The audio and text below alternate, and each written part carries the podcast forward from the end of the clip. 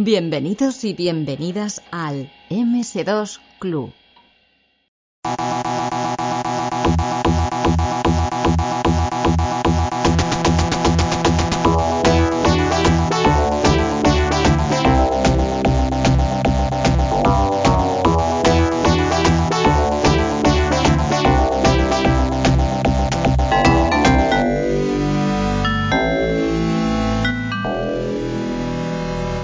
Esta noche tenemos en el MS2 Club a una persona que eh, seguramente sí que empezó a programar un poquito ¿no? en, MS2, eh, incluso a bastante bajo nivel, pero que realmente eh, sus proyectos gordos, y vamos a decir gordos, gordos, es en la época ya de, Windows, finales de los 90.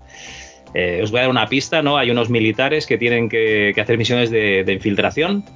Sí, sí, estamos hablando del Comandos, porque hoy contamos con John Beltrán de Heredia. Muy buenas, John. Hola, Javier, ¿qué tal? Muy buenas. Oye, John, eh, yo siempre tengo una curiosidad con, la gente que pasa por el programa y es, eh, ¿tú tenías algún nick, algún alias, algún mote en, cuando estabas programando en la Demoscene y todo esto?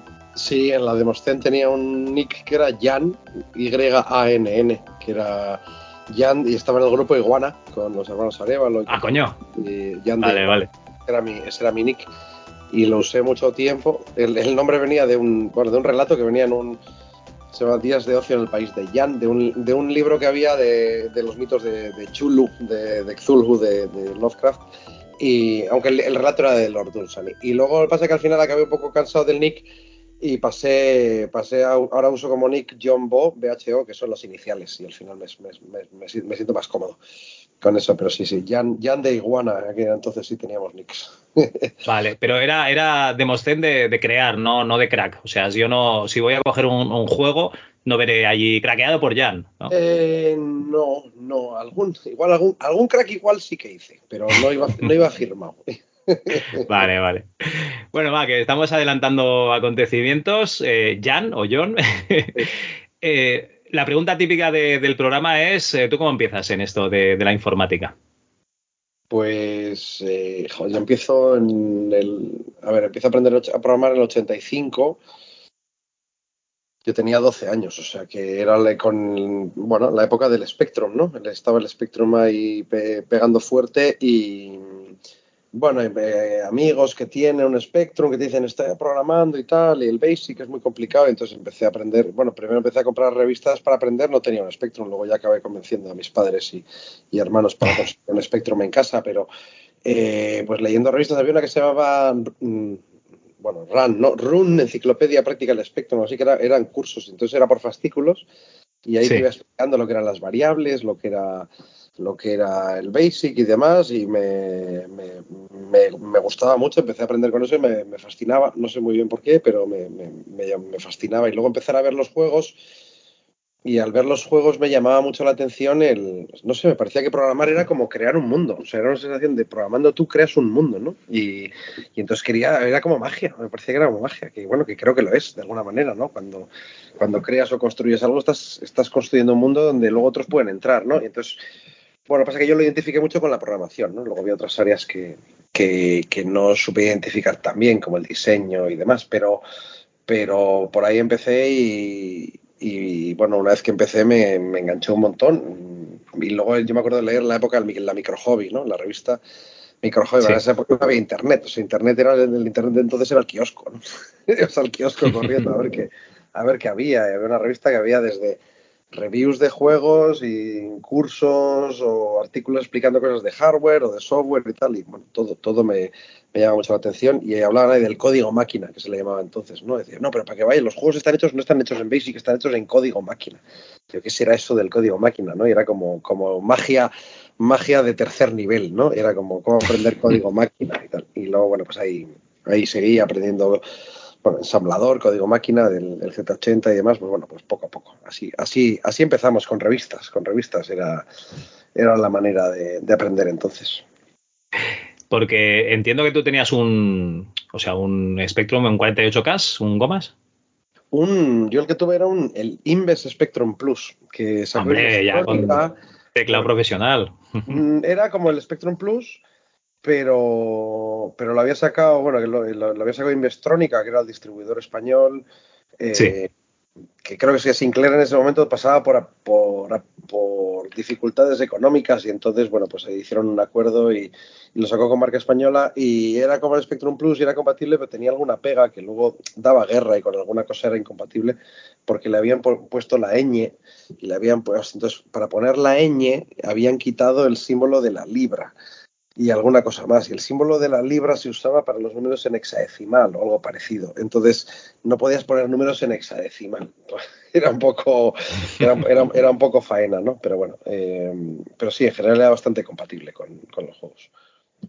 Vale, vale. Entonces, eh, digamos que con este ordenador empiezas a hacer programitas en Basic, vas leyendo sobre el, código máquina y, y, te metes ahí a hacer algún jueguito en la época, algún programa. Sí, bueno, empiezo a hacer cositas en Basic, pues pruebas pequeñas y demás. Me acuerdo hacer un programa para. Pero claro, yo era muy, era muy crío, o sea que decir que al final también poder construir algo, poder crear algo, necesitas visión, ¿no? Yo no tenía, me faltaba mucho, me faltaba mucha perspectiva.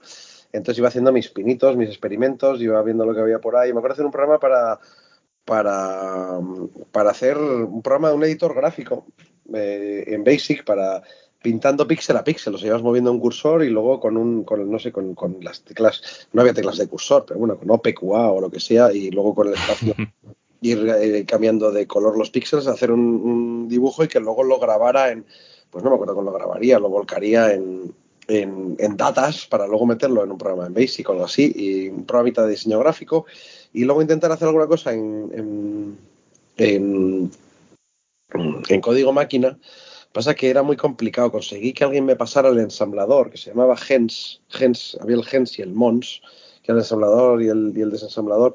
Pero bueno, entre cargar de la cassette y tal, era muy complicado. Yo creo que al final hice alguna cosa, no sé si ensamblándola a mano. Se ensamblaba a mano muchas veces, que era eh, escribes el código en el ensamblador y luego cada, cada, cada, operación tiene su, su, opcode, ¿no? Su código de operación, lo puedes generar los opcodes a mano y luego meterlos en memoria. Eh, pero bueno, eso es tremendamente trabajoso, tienes que andar haciendo cálculos para los saltos y tal.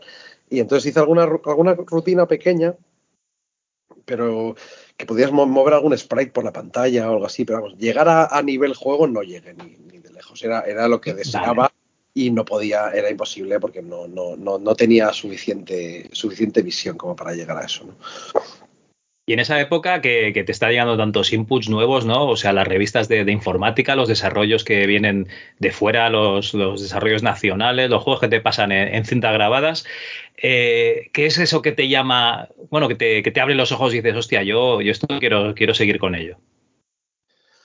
Bueno, yo creo que una vez que, una vez que entré ya no, no me desenganché. O sea, una vez que entré, empecé a leer, a aprender, me, me gustaba, me, llamaba mucho la atención y luego la sensación de la programación era que, bueno, pues una vez que aprendías era, era sistemático y, joder, ibas pudiendo construir cosas cada vez más chulas, más interesantes y luego podías leer el código que, se publicaba, por ejemplo, las revistas de entonces traían código, lo podías leer y lo podías estudiar, ¿no? Como formas de, aprender.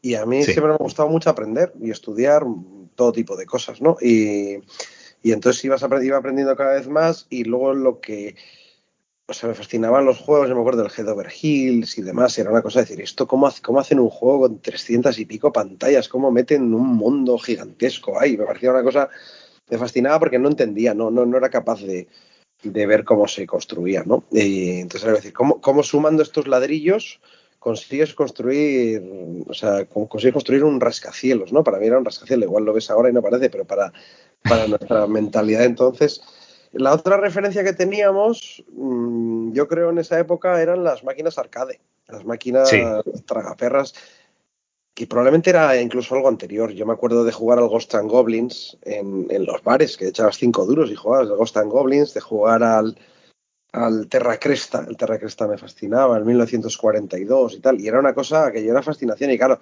el Spectrum eh, y demás se quedaban un poco muy lejos de eso, ¿no? O sea, la máquina arcade era como la maravilla. Me acuerdo de ver también en aquella época el, el Dragon's Lair que había en las máquinas, en las... Hombre, con Laserdisc, sí, sí.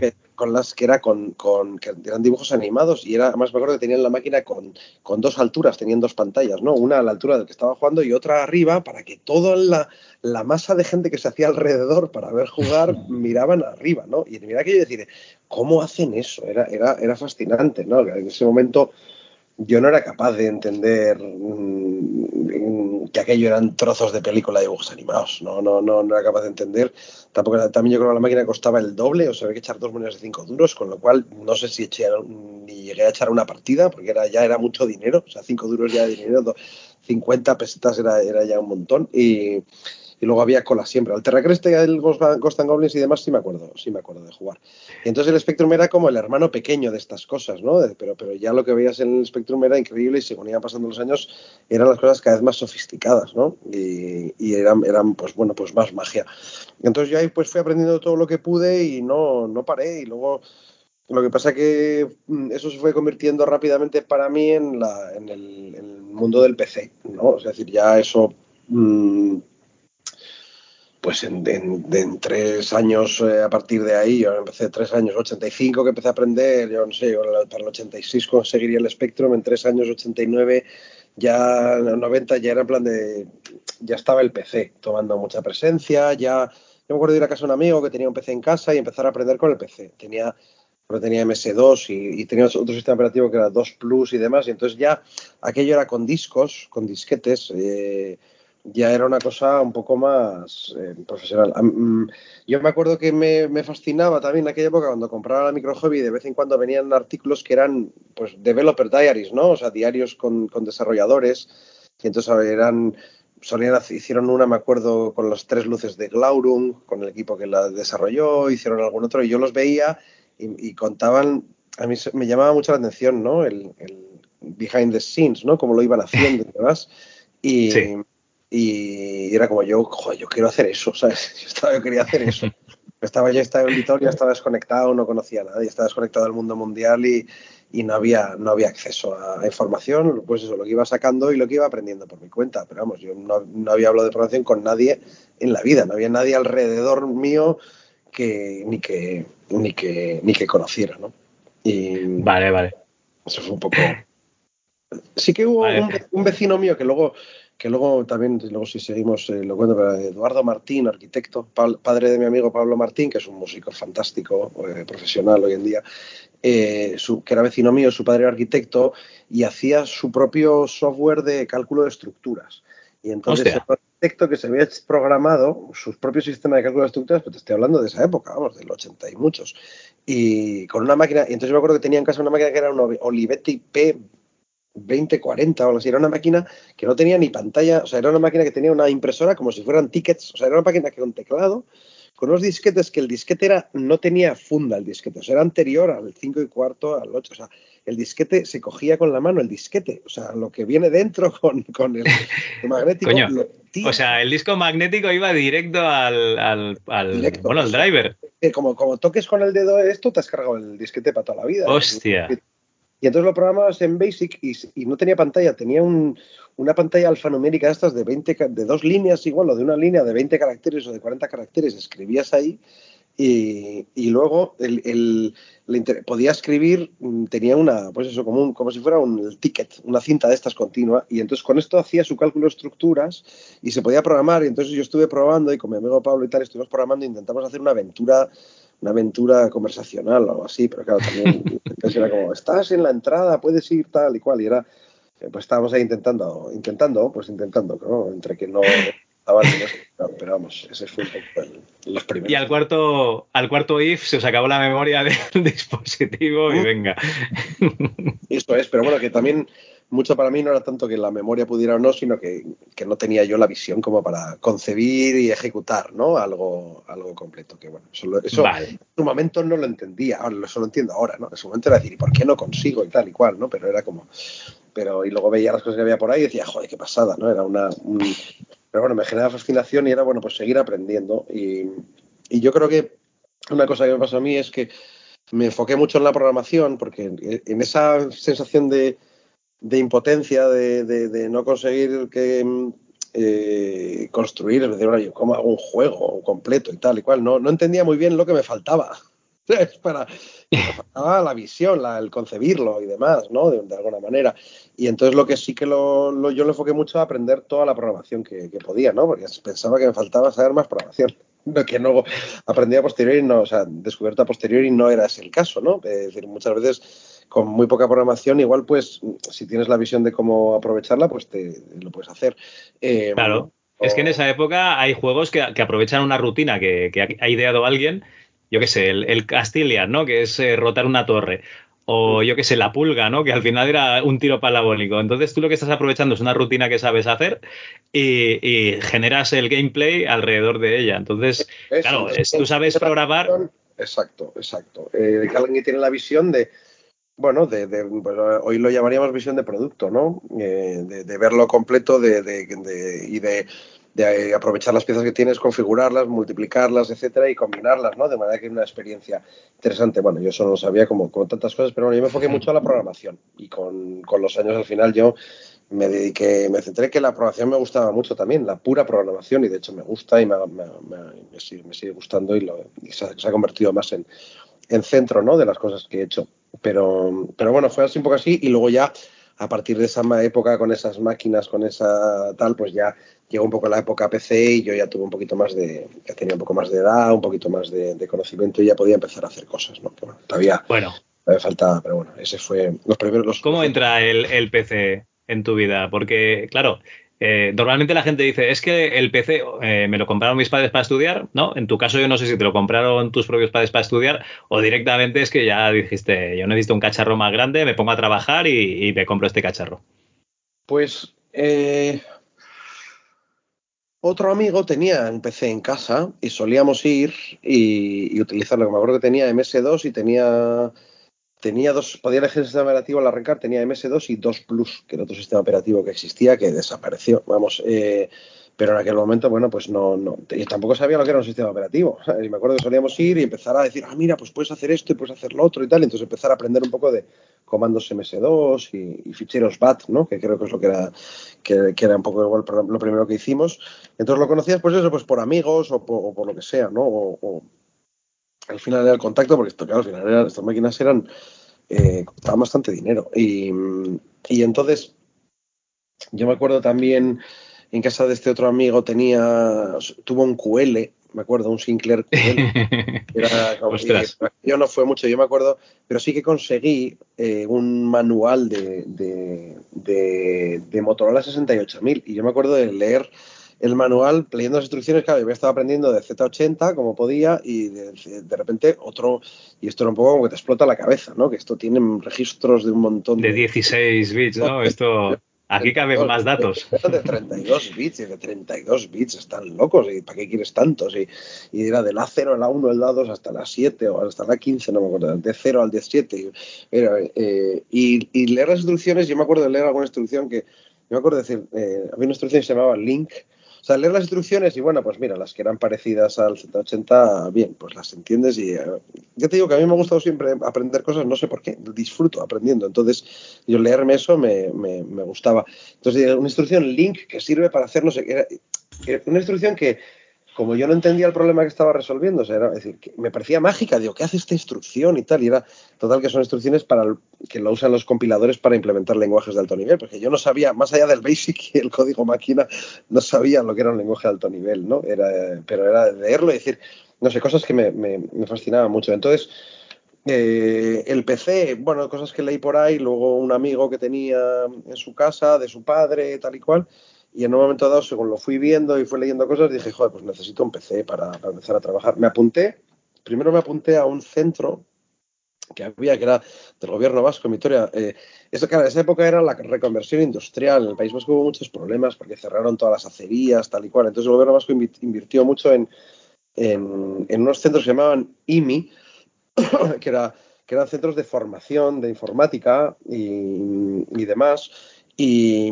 te, te tenías que, mm, te podías apuntar y luego tenían PCs que podías utilizar y tenían PCs, tenían libros y tenían software y entonces uh -huh. eh, podías ir y utilizarlo y era gratis y tal, era una maravilla, pero tenías que tener 18 años y yo no tenía.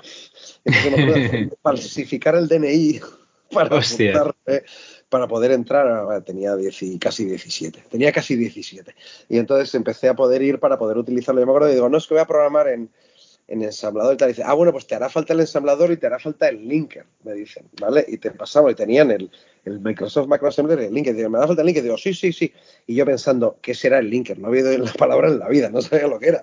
Venía del, de los 8 bits y tal, pero me lo dejaron y entonces ya empecé a aprender y ahí estuve programando, yo me acuerdo con el, con el debug que venía con el, con el MS2, que podías meter en el ensamblador y te lo ensamblaba y, podías meter y podías ejecutar paso a paso en El Salvador. Entonces era un, bueno, un avance de, la pera. Y yo me puse a recrear un poco las rutinas de dibujo de sprites y tal y cual, como había visto en el Spectrum, pero me puse a recrearlas en PC, pues porque tampoco tenía, no sabía qué, otra cosa hacer.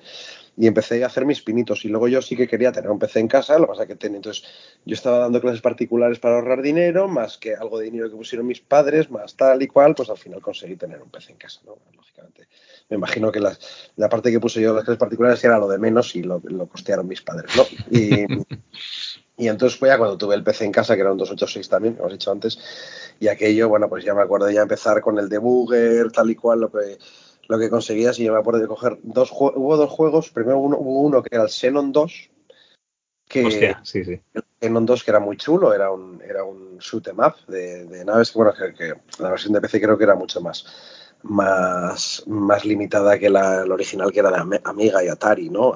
Un poquito, un poquito más lenta, el sonido pues por PC speaker, pero no estaba mal, ¿eh? A, mí me flipaba, me parecía, claro, después de lo que... Yo no tuve una Amiga, un Atari, ¿no? Que era un poco lo que hubo intermedio muy potente, pero, pero no, no, no tuve ninguno de esos, ni tuve acceso, ni, ni nadie que yo conocía tenía o lo que sea. Pero es que entre los gráficos que tenía, luego eh, que podías ir hacia adelante y hacia atrás, eh, mm. las tiendas para comprar power-ups, o sea, es que no era, no era un shooter normal, estaban muy, muy bien. Era una pasada, pero yo lo que me puse es, me puse a debuguearlo, y entonces conseguí como debuguearlo, y entonces yo me lo desensamblé, tenía impresora, entonces me lo desensamblé entero, el juego. Hostia, ahí el, el, libreto, ¿no? Yo aprendí un huevo mm, desensamblando ese juego. O sea, lo paraba, encontré el bucle principal, que eran como, pues de eso, 10 calls, ¿no? 10 llamadas a su rutina, pues esto estaba estaba programando en ensamblador, vamos. Y, y entonces, pues no sé cómo lo, porque habría leído o lo que sea, digo, bueno, pues voy comentando cada call, entonces si le quito el primer call, lo pisas, ¿no? Quitas el call y lo pisas con, con knobs para que no haga nada. Y ejecutas el juego y de repente dices, ostras, pues no se pintan los marcadores, ¿sabes? dice, vale, pues ya sé que ese call pinta los marcadores. O, entonces, vuelves a empezar y en vez del primero comentas el Claro, claro, luego vas a, ese. No se mueve la nave, ya no te hace caso al teclado. Digo, vale, pues esa es la rutina. entonces, y vas así destripando lo que hacía cada cosa, ¿no? Entonces era como. Claro, en esa época es que teníamos, es que el acceso no había internet. Bueno, yo, no, yo creo, o sea, si había, había solo en, cuatro universidades americanas, o sea, no, no había más. Eh, estaban las revistas, estaban los libros que eran caros y tal y cual. Entonces el acceso a la información era muy complicado. Entonces desensamblarte algo era una forma razonable, o a mí me lo pareció. Vamos, que no era, no era yo el único.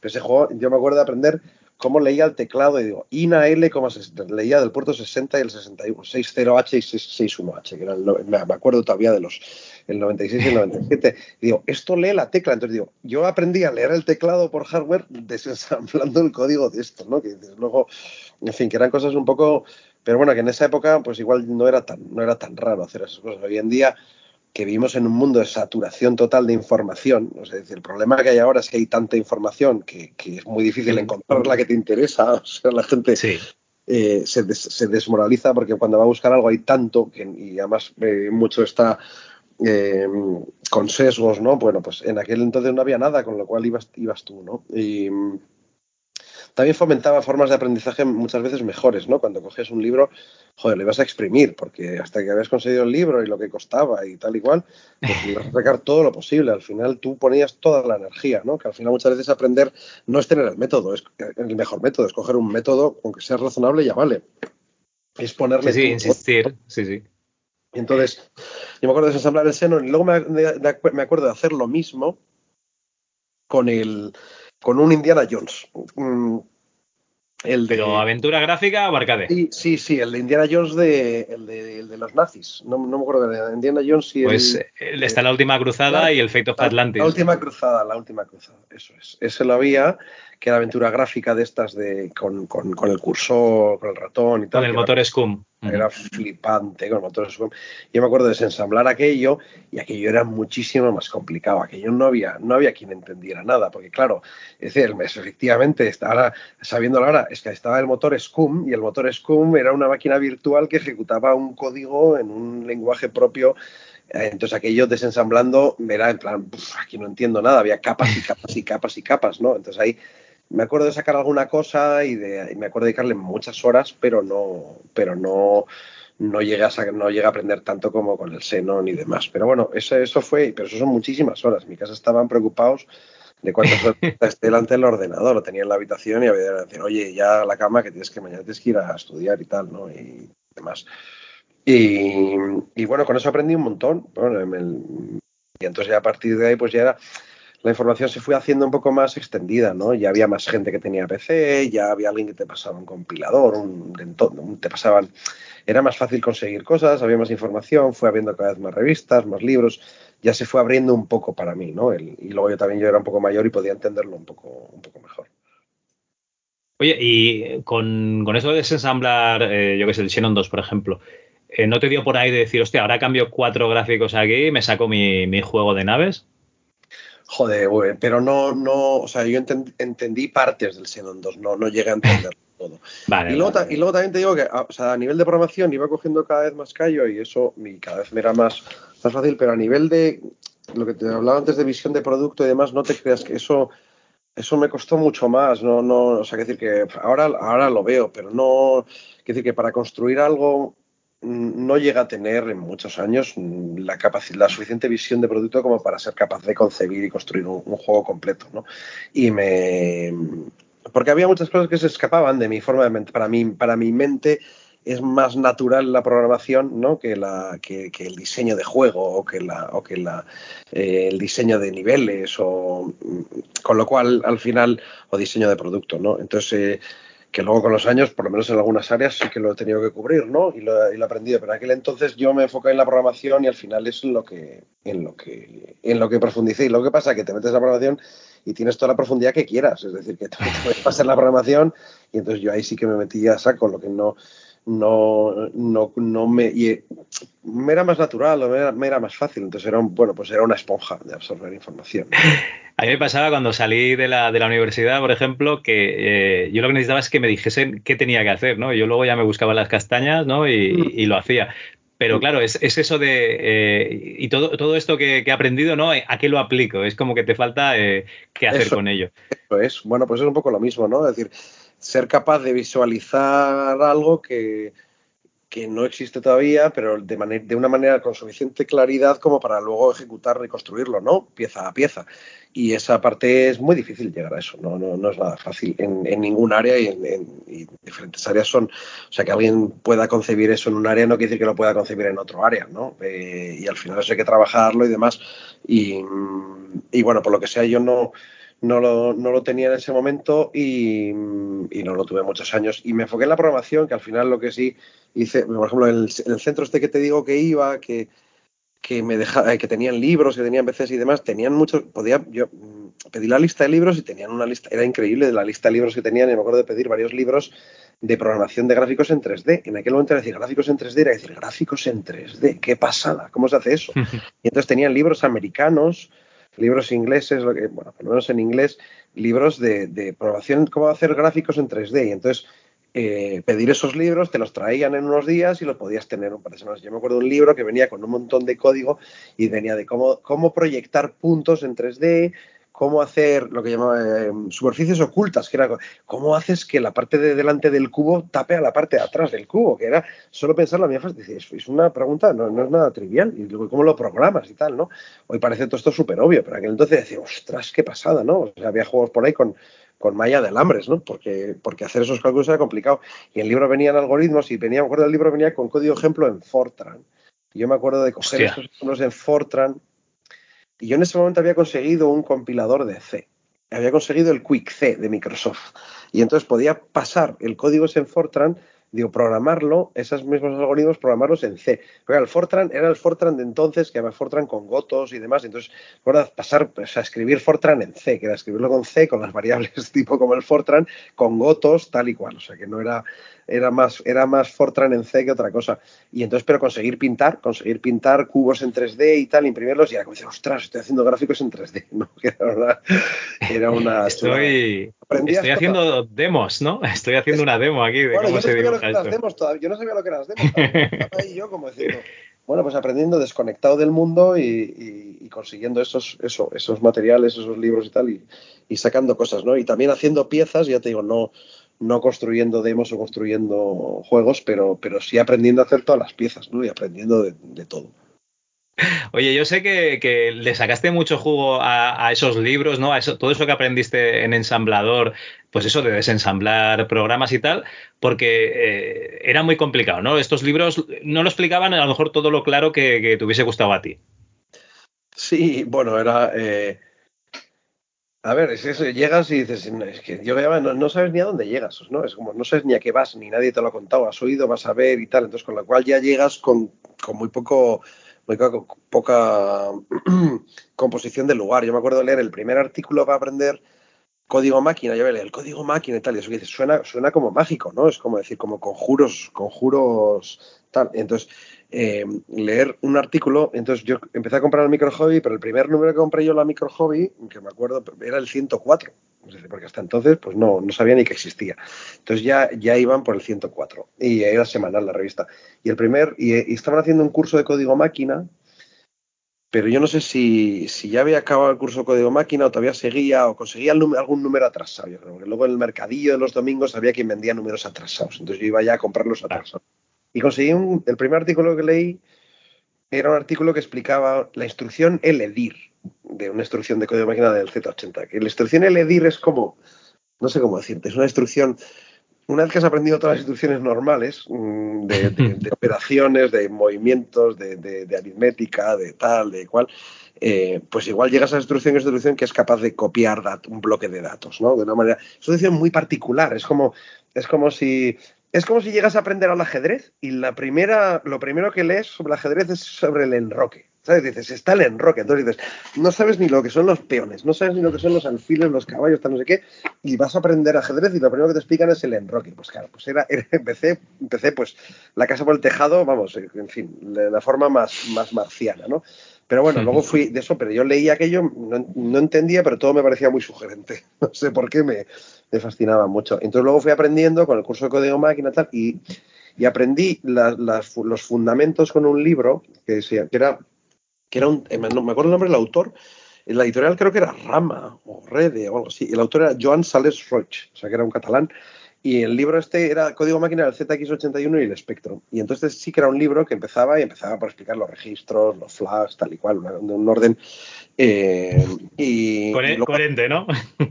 un orden coherente, eso es. Y como ejemplo hacía un comecocos, que era yo decía, joder, pues si leo esto y aprendo, puedo escribir, puedo hacer un comecocos, me flipaba. Y fue la, faena que hicieron una cosa que no. El, el comecocos era para el ZX81, para el Spectrum no funcionaba. Y entonces no se podía, digo yo, joder, fue una, fue una faena porque porque no, y eso, pues una rabia, porque igual si hubiera tenido una guía que me hubiera permitido construir algo así para Spectrum, me hubiera, me hubiera enfilado mejor, ¿no? Eh, pero bueno, me permitió aprender ensamblador en condiciones y, ya era una explicación coherente, no empezaba en el EDIR, ¿sabes? El EDIR si llegaba estaba en el capítulo 8 o lo que sea. Pero bueno, aprendí con eso, con lo que iba leyendo por ahí y al final pues conseguí, conseguí entender y hacer algunas cosillas. Y, y luego para el, para el para el PC, cuando pasé al PC, conseguí aprender, pues había algunas revistas que tenían cosas de ensamblador de PC y luego me acuerdo una, un mini micromanual que tenía, no sé si era de Anaya, que era un manual de las instrucciones, solamente era como una guía de las instrucciones, no era, no era libro, pero bueno, como ya había aprendido de forma coherente con el, con el, con el libro este para el Spectrum, pues para, el, para el, sí, para el, para el, Z80, pues bueno, pues ya con la guía de instrucciones y, un, tenía una introducción de los registros, lo que sea, pues ya podía. Pero bueno, me costó un montón aprender y no, me costó un montón.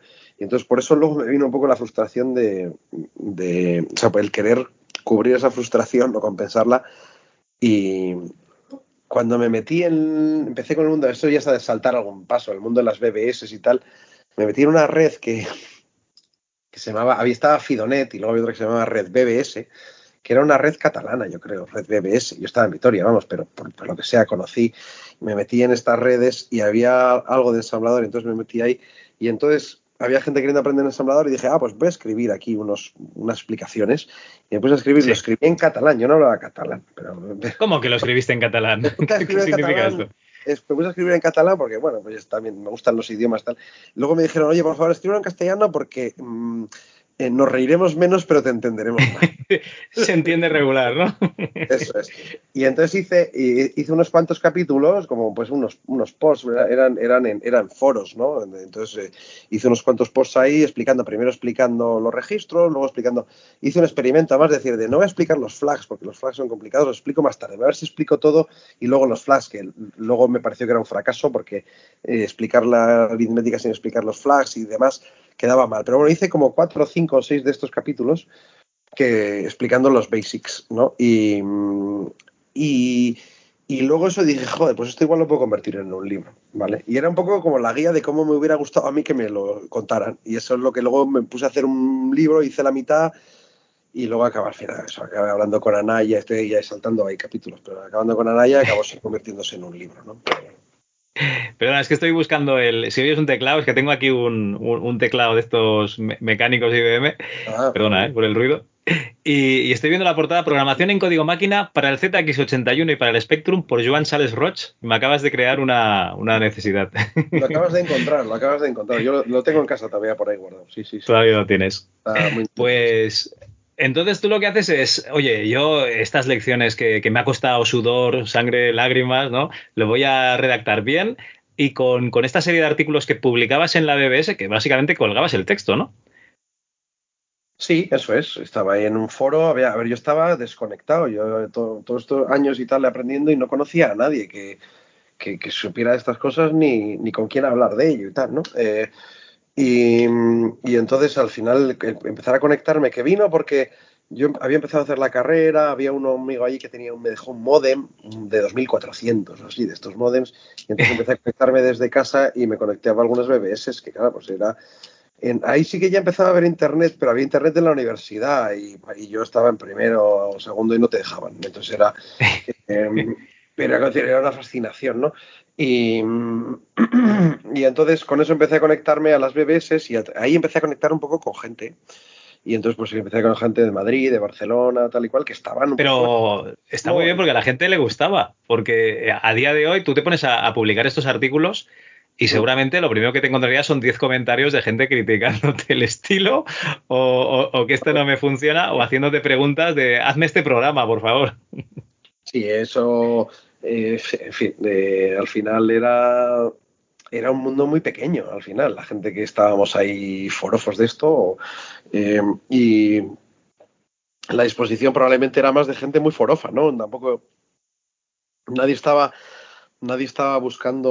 Bueno, en fin, luego sí objetivos comerciales, pero lo principal, gente muy, bueno, el, entusiasta, ¿no? El, el, alguien que le entusiasma este, este, estos temas y entonces al final tienes una, un, unas motivaciones en general mucho más sanas. Luego siempre, siempre, siempre surge de todo y luego se mezcla con lo comercial y luego el ego y tal y cual, pero, pero había mucha motivación de, de esto me fascina, estoy aprendiendo todo lo que puedo, quiero compartirlo con gente. Y, eso era muy, no sé, era muy enriquecedor y bueno, para mí la primera experiencia, yo la primera persona con la que quedé en persona que podía hablar de esto era Aitor Garay, eh, que era, bueno, eh, tristemente fallecido, pero, pero Aitor Garay era un programador de Mondragón y yo me fui un día a ver, yo estaba en Vitoria, pues Mondragón era una, una hora de, camino, había que pasar un puerto, me fui en el, en el R5 de mi madre y me y quedé con él y estuvimos hablando de las interrupciones, tal cual, y yo volví fascinado y estaba hablando con un tío de interrupciones, ¿sabes? Es decir, era como decir,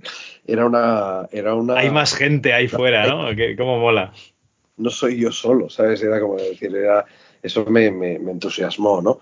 Luego ya fuimos conociendo más gente, pero, pero sí, era un poco así y, y ¿cómo nos conocimos? Nos conocimos por Fidonet, claro, nos conocimos por Fidonet. Pero es que, claro, en, en aquel entonces, hoy es todo más fácil, pero, o sea, eh, el mundo era más grande. Yo creo, no, solo es que yo me fui, que era más joven, mucho. que era, que también hace eso, pero es que incluso hoy la gente joven, es que el mundo era más grande porque porque todo viajaba más lento y, con más dificultad, ¿no? La información, la comunicación. O sea, llamar a las BBS estas, pues a mí cuando empecé a llamar en casa tenía que llamar, no había ninguna en Vitoria, con lo cual eran llamadas interprovinciales, con lo cual llegó una factura de teléfono el primer mes y me dijeron, desconecta ese cable y no lo vuelvas a usar, que era una pasta las llamadas, ¿no? Entonces, es decir, solo con, comunicarte con alguien era carísimo y era difícil y había mil barreras. O sea, lo que hoy hacemos de mandar un mensaje de texto, en aquel entonces era algo que era algo de, lujo y, limitado a unos a solo unos pocos, ¿no? Pero entonces, bueno, pues eso fue, fue muy fascinante ir, ir descubriéndolo, ¿no? Ir recorriendo eso para mí, vamos. yo me acuerdo, una, se organiza una en Madrid, fuimos a Madrid, yo cogí el autobús con Aitor Garay y tal y cual, y, y fuimos allí, conocimos a Javier Arevalo, Juan Carlos Arevalo, y, y Luis Crespo creo que estaba entonces y no, bueno fue fascinante para mí decir estaba bueno y era gente que estaban ya habían pues los Arevalo habían hecho habían programado y publicado dos o tres juegos para Spectrum no entonces estos tíos para mí eran pues eso la, a lo que aspirabas a ser no ídolos eso es a lo que aspiraba no entonces era una era una maravilla vamos Oye, eh, que no nos lo ha dicho, que publicaste el libro en ensamblador por, por Anaya, ¿no? Sí, eh, o sea, yo escribí estos capítulos, luego los, estos capítulos que se publicaron en las BBS, lo dejé ahí un poco aparcado, luego me dio la vena y dije, oye, esto si lo escribo un poco mejor, y me puse a escribirlo, eh, puede ser un, podría ser un libro y tal, y dije, joder, tío, ¿cómo va a hacer yo un libro si nadie que yo con nadie hace libros? Eso es algo que compras en las librerías y tal, pero digo, bueno, va, me puse, yo soy así un poco... Te dio el síndrome del impostor, ¿no? Me puse a hacer el Sí, bueno, yo, yo, tengo más el síndrome del, del, optimista, eh, ¿cómo llaman? Eh, temerario.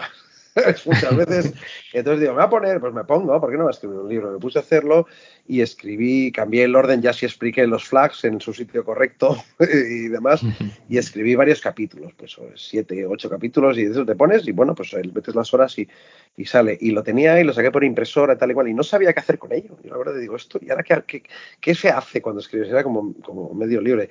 No sabía qué hacer y tal, y conseguí a través de mi padre que trabajaba en el, en el BBV hablar con alguien de informática del BBV que me miró con cara de que, qué haces tú con esto y no sé qué es esto, y luego con un tío de, informática de la Diputación de Álava y tal, y, nadie sabía qué decirme. Yo no, no, entonces dije, bueno, pues lo guardé en un cajón, no sabía qué hacer con eso. Y pasaron meses y luego cuando, después de conocer a Editor y nos fuimos, ah, no, luego yo estaba, leía otra revista que compraba, era la, la, RMP, que era la revista Microsoft para programadores, que era la edición española de la Microsoft Systems Journal, que era una revista de Microsoft, de programación y tal, y, y, yo se la compraba también, las revistas era pues una forma asequible de, tener información, y entonces mm, yo había leído alguna cosa en ese entonces sobre programación orientada a objetos, había entendido un poco de lo que iba, había probado con Object Pascal, porque había conseguido que alguien me dejara un, un, un, IDE de, Pascal. Entonces hice un poco de programación orientada a objetos y había, claro, en ese momento era cuando estaba empezando la, fiebre de la programación orientada a objetos, ¿no?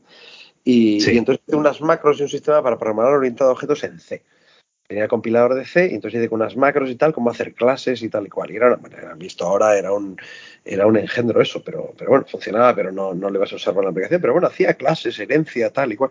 Y entonces llamé un día a la, redacción, como en la revista esta de Microsoft venía al teléfono, llamé, oye, que tengo, hice, escribí un artículo de programación orientada a objetos en C. Y el código, y oye, tengo esto y tal, y se lo mandé y me lo publicaron. Y dije yo, cuando el día pero, pero gratis, pero lo gratis. Mm, igual me pagaron algo, no me acuerdo, la verdad. No, no, no, que te lo publicasen gratis, yo, yo me lo creo, ¿eh? O sea, realmente, pero, es, curiosidad. Publicaron algo mío en una revista, que a mí las revistas en ese momento era, pues era, era, ah. era como, lo ves como algo distante, ¿no? Como algo, joder, y tal, y me publicaron, encantadísimo, ¿no? Y entonces luego, como tenía lo del ensamblador, hablé con el director de la revista, que no me acuerdo el nombre entonces, y, me dijo, pues tengo esto, y dice, oye, pues habla, te va a pasar el contacto de la gente de Anaya. Ah, la revista esa, la, edita, la edición española la editaba Anaya. ¿Vale? Entonces dijo, te va a pasar el contacto de Anaya, de la parte editorial de libros y tal, y habla con ellos, porque y el tío me recomendó un consejo, siempre me acuerdo, digo, sé flexible, porque ellos tienen sus necesidades editoriales, sus colecciones que tienen que cubrir, tal y cual, entonces si tú eres flexible es más fácil que, que vas. Entonces, cuando nos fuimos un fin de semana a Madrid, con Aitor Garay, que fue cuando conocí a los Arevalo, tal y cual, yo aproveché eso y digo, oye, pues me fui a visit, me fui a Anaya. Me fui a hablar con él, quedé con ellos y me fui con, con lo que tenía, con, con, el medio libro que tenía y quedé con el, con el de la editorial, que ahora mismo no me acuerdo, podría mirarlo. Y entonces lo vieron y les gustó y me dijeron, oye, pues esto en la, en la colección de guías prácticas, que la colección de guías prácticas no eran los libros más, más guays, o sea, no eran los libros ahí top, ¿no? De, de Anaya, pero, pero la mayoría eran en plan como cómo usar el Word 4.0, ¿sabes? O cosas de estas. Y, y cada año cambiaban, ¿no? Eh, pero dije, bueno, con lo de ser flexible y demás, y, y entonces me ofrecieron un contrato y firmamos un contrato que yo flipaba, un contrato para... Y entonces yo tenía escrito medio libro, entonces tenía un plazo y tenía que escribir el otro, el otro medio, que me costó un montón escribir el, el, otro medio, pero bueno, lo hice en plazo y fue una paliza.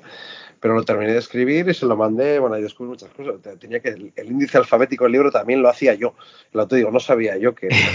Estas cosas que dices, el autor hace hasta el índice alfabético Bueno, en fin. Y lo mandé y lo publicaron. Y, joder, pues imagínate la ilusión, ¿no? O sea, el, el ver un libro ahí con, con, mi nombre, ahí con el... Y luego el libro, pues tuvo, lo usó mucha gente, porque sí que era un poco el libro que hubiera querido tenido yo, haber, haber tenido yo para aprender ensablador, ¿no? Y, y en fin, sí.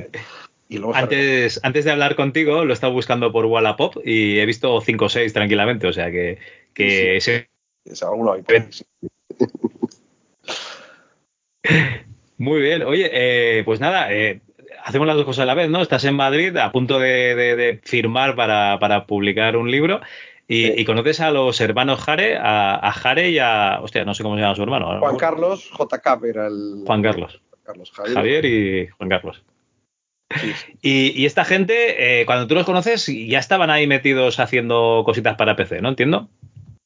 Sí, estaban haciendo, joder, ellos tenían mucho más recorrido, habían hecho varios juegos para Spectrum que habían publicado, el Stardust, que era un, era un, shoot em up de naves, eh, luego otro que no me acuerdo el nombre, que siempre le hablan como en plan, este era mucho peor, pero nos ganamos mucho más dinero con él y tal.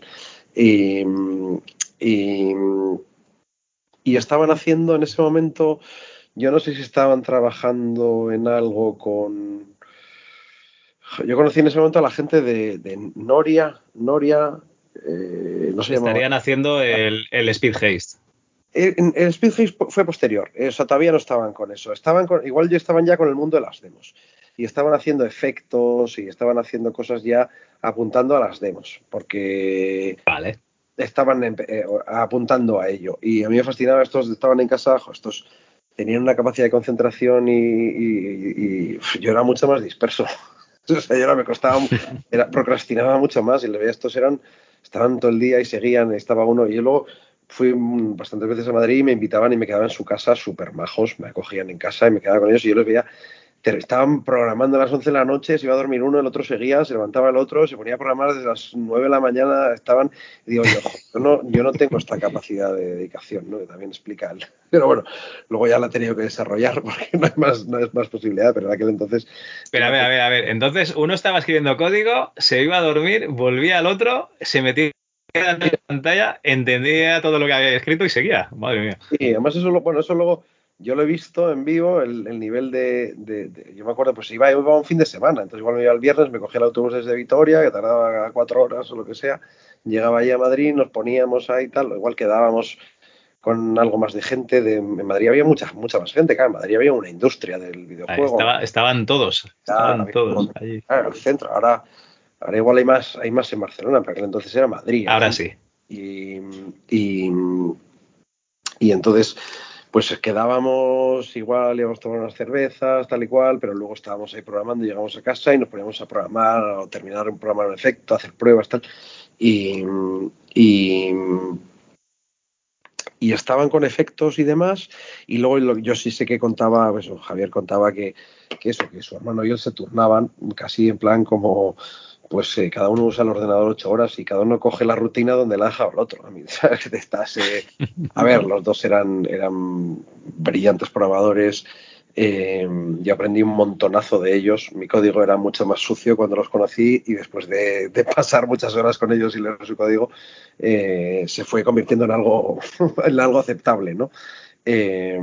Por lo menos a nivel de organización de código y tal, eran, tenían, bueno, pues muy, muy buenas prácticas de, de nomenclatura de, y capacidad de hacer cosas muy complejas. Y además, Juan Carlos estaba haciendo drivers, no drivers, no, sistemas de audio digital y entonces eh, muy, sistemas con tarjetas de sonido, que bueno, requiere gestión de interrupciones y eh, ping pong buffers y demás, y era una cosa muy compleja de programar. Javier estaba haciendo 3D, sprites, eh, efectos, como estaba, yo creo que estábamos viendo el Magic, Magic Carpet se llamaba, el juego en el que ibas volando. Sí, en ese que es juego 3, d ese es. 3D, que era un poco como el Populus, era, era posterior al Populus, pero pero ibas en 3D y era como decir, ¿cómo hacen 3D? Y entonces estaba pues eso, Javier haciendo experimentos para hacer cosas parecidas y, el, y había uno que era el Comanche, que era el que tenía voxel, ¿no? Y estaban queriendo hacer efectos. El de los voxels. Yo creo que cuando los conocí acababa de programar Javier el efecto del fuego. Yo es que les había conocido por Fidonet, sí, eso es. En Fidonet habían programado un efecto de juego, de fuego, muy chulo, que, luego lo petó y se usó en muchos sitios, vamos, y eso fue algo que hizo, Javier. Y había algún efecto más también que preparan. Estos se hacían llamar Vangelistim, ahora me acuerdo. Eh, Vangelistim, madre mía. Se hacían llamar y era un poco como... Y entonces estaban haciendo efectos, no sé si estaban haciendo cracks, pero estaban haciendo efectos, estaban haciendo audio, estaban haciendo y, entonces eso lo compartían. Había dos, había dos, dos, grupos de FIDO que eran ProASM-E, que era de programación ensamblador en español, y otro que era R34.demos, que era de demos de, de la región 34, que, era el, que estaba dividido por países, España de región 34. Y a través de esos foros ahí es donde yo empecé a, interactuar más, donde los conocí, donde conocí, conocía más gente y demás. Eh, y, y, a raíz de ahí fuimos ahí, o sea, ya habíamos interactuado bastante alguna vez por teléfono incluso, habíamos hablado por teléfono, en aquel entonces se hablaba por teléfono, el teléfono de casa. Yo creo que es lo que menos, para lo que menos se usa el teléfono a día de hoy, pero sí, sí, en aquella época era la manera de comunicarte. Eso, eso es. Y yo me acuerdo Javier la primera vez que llamó a casa que dijo, ¿está Jon? ¿Sabes? Preguntó por Jon. Entonces me hacer a casa. Pero, lo habíamos hablado por texto, por Fidonet, y yo, pero John, pues en aquel entonces pues, será Jon y tal. Y digo, sí, si no, se dice John, tal. Pero vamos, y nada, majísimos, majísimos y, y, y más, mucha experiencia que yo y aprendí un montonazo de programación y de, y de, bueno, de muchas cosas y fue mi introducción ¿no? a, la escena que había de desarrollo de videojuegos en Madrid, vamos, a través de, a través de ellos. Entonces, bueno, pues ya te digo que venía de no conocer a nadie, pues... Y, y luego pues estuvimos muchos años colaborando de, de distintas maneras, vamos, en las demos, que fue ya, pues empezamos con está haciendo cosas de juegos y tal, pero intentando hacer juegos, pero nos metí, yo me metí mucho en cosas de demos y demás. Y empezamos a hacer cosas. Bueno, era un poco mezclar las dos cosas, demos y juegos, ¿no? Porque al final, pues claro, lo que pasa es que las demos era más hacer efectos sueltos y demás, y eso tampoco requiere tanta visión de producto como un juego completo. Que aunque, bueno, también para las demos a mí también me faltaba para poder eh, concebir todo lo que, lo que se hacía. Pero vamos. Eh, y ahí empezamos, empezamos ahí a, a hacer muchas, muchas más cosas, vamos. Porque entonces eh, el grupo, digamos que con el que os movíais era Iguana eh, y, vais empezabais a ir a, las parties. La Euskal todavía no, no, debía estar, debía ser un poquito más adelante. Pues la Euskal, pues claro, ya sobre esa época no tengo yo todo. La primera Euskal que estuve yo fue la Euskal número 2, la segunda, que fue. No sé si Sería 95, 96. Un poco antes, igual 90 93, 94, no te sé decir, pero 95, porque luego otra Euskal en el 95, en la Euskal del 95 yo programé la intro, pues hacía una la, invitation, hacías una, una, intro que era una, un mini demo que era una invitación y yo programé, programé una, una invitación y yo creo que era para la Euskal 95, creo, creo. Y yo creo que la primera que fui, fui allí que no sabía ni a dónde íbamos. O sea que llegamos allí a un polideportivo y era, era muy de amiga, lo organizaba Sabino San Vicente que todavía suelo verlo de vez en cuando, que era del mundo de Amiga y había, pues eso, el mundo, pero llegar allí había competición de demos y poder hacían cosas muy, muy chulas. Estaban los Goblins, que eran, eran fantásticos, eran buenísimos, luego los conocí mucho. Alex Camaño y, y Forni, eh, Ismael Raya y algunos más. Y, y, me acuerdo de llegar allí, pues eso, un fin de semana, la gente de, toda la noche ahí en el polideportivo, tal y cual. Era muy pequeñito, pero luego se fue haciendo muy grande. Pero vamos, eh, Y me acuerdo de ir, yo creo que ahí sí, con los Arevalo y demás, y decir, ¿dónde estoy aquí? ¿Qué es esto? Y una cosa muy, muy chula. Y empezar a hacer efectos, y sí, en un año nos fuimos a.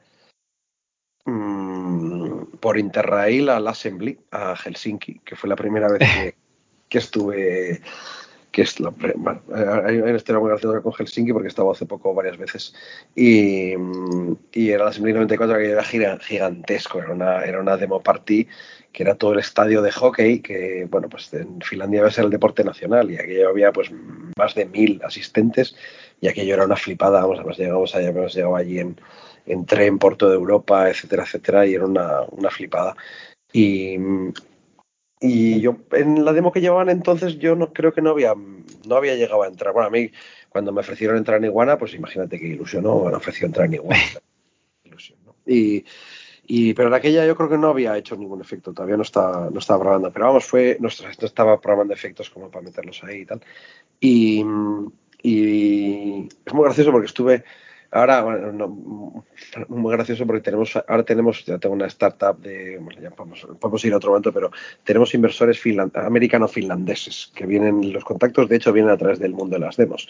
Pero estuve en Finlandia hace poco, en, en, octubre, noviembre, y en una cena con todas las, es un, es un fondo de inversión de, especializado en videojuegos que se llama Sisu, y fuimos a una cena con todos los fundadores de empresas de que, en, las que, en las que invierte este fondo y como, un poco como la cocinilla del desarrollo de, de, videojuegos de Finlandia y tal. Y entonces nos teníamos que presentar cada uno y yo dije, corté un poco y tal, y me dice el Samulik, bueno, que era Gore de Future Crew, uno de los de Future Crew es el, es el fundador. vale, muy bien. Y me dice Samuel, un tío bajísimo, y me dice, no, pero cuenta algo de las demos, tal. Y digo, digo, ah, es verdad. Digo, la última vez que estuve, dije, ¿eh? digo, estaba, pues había 30 personas así, la mayoría nórdicos. Digo, la última vez que estuve aquí en, en Helsinki fue para venir al Assembly 94 y, y saltaron todos, se pusieron a aplaudir. O sea, todos son, todo gente de la vieja, o sea, pues es un poco la vieja escuela de las demos, hoy en día está en el mundo de, de los videojuegos en, en Finlandia. El desarrollo. En Robio, Supercell, Finlandia y, y Suecia, ¿no? Eh, King, eh, etcétera, etcétera. O sea que, bueno. Yo es que oigo, oigo Demoscen y para mí sois eh, punkis con ordenadores, ¿no? Pero realmente no tenía nada que ver, ¿no? Bueno, Punkis, eh, era, éramos entusiastas, yo creo, de, de, de, la programación, de los gráficos, tal, y era en ese momento, pues, es que, yo qué sé, cosas que se ven ahora de forma muy... Es que en aquel momento ver un vídeo en un ordenador era mágico, pero ¿cómo que un vídeo en un ordenador? Sí, no, pues, ¿qué coño? Yo, y una foto. El ordenador no daba ni una foto, entonces eh, era como decir, pues, si haces una programación muy, muy sofisticada y tal y cual, puedes conseguir llegar a mostrar algo animado, con tal un 3D, tal la Second Reality, yo me acuerdo de Future, era, lo veías decir, ¿cómo hacen eso? Era, era, una cosa fascinante. Entonces, pues gente muy entusiasta. Eh, Punkis no, porque no, no, no éramos antisistema, era gente que estaba, estábamos delante del ordenador un millón de horas, o sea, que decir, con, con ganas de hacer cosas y luego de juntarlas y hacer cosas muy, ibas al cine, ¿no? Y te ponían ahí la animación del THX, y te ponían la animación tal, y te decías, joder, ¿cómo hacen esa, esa animación en 3D tan, tan impresionante, ¿no? Y, y, tú pues intentabas hacer algo, pues a la escala que permitiera el PC, algo parecido, o el PC o la máquina que fuera entonces. Vale, vale, ¿no? Además, muchos juegos pues tenían a lo mejor unos títulos de créditos, ¿no? Pues imitando eh, las dietas de Star Wars, ¿no? Pues eso ya era una pasada, porque ya era algo diferente que, hacía tu. Estamos hablando ya de principios de los 90, ¿eh? Principios de los 90. Eso es, bueno, es que, es que no se había, son cosas que no se habían visto, entonces verlo ahí era decir, ostras, es decir, lo, lo habías visto en el cine, pero, pero es que es lo, lo de siempre, era, o sea, decir, que no, que ver en vídeo era una pasada. Acuerdo en, video, en videoclub y te puedes ver una, o sea, es decir, solo existía la tele, veías la, la peli que daban, ¿sabes? Pues es que todo así, ¿no? Según se iban democratizando las cosas, pues era un, era un, era todo un, un evento. Hoy en día, pues todo parece, tienes en el, en el bolsillo, tienes todo. O sea, que, que, es muy difícil de entender lo que significaba eh, aquello entonces, ¿no? Es muy tonto, ¿no? Pero, por ejemplo, para que te hagas una idea, un, un juego Shareware, el Jill of the Jungle, eh, a mí me encantaba porque tenía como una especie de, efectos de partículas cuando explotaba el personaje, efectos de fuego, eh, degradados. Yo, flipaba con ese juego y yo creo que básicamente seguramente eran demosceners, ¿no? Aplicando lo que habían aprendido a, un videojuego. Sí, eso es, eso es. Y, y había mucha, o sea, muchos de... había mucha conexión en ese momento, no, en los 80, porque en los 80 no había demos y tal, pero en los 8 bits, pero luego hubo mucha conexión. La gente de los juegos y la gente de las demos eh, había mucho, mucha conexión. ¿no? Mucha de la gente de las demos estaban yendo hacia la industria del videojuego. las demos eran un pasatiempo, porque al final eso no tenía, no tenía ninguna salida económica. económica ni tal, pero el videojuego ya era un producto, ¿no? Y que el videojuego se iba convirtiendo cada vez en un producto más, más potente y más impactante. Entonces, eh, este, por ejemplo, este Samuli, que era Gore de Future Crew, mm, que yo pensaba que era programador, pero bueno, ya me dijo él hace poco, no, no era programador, era un poco productor, era un poco el que el que coordinaba. Organizaba. Eso es. Era el pegamento del grupo.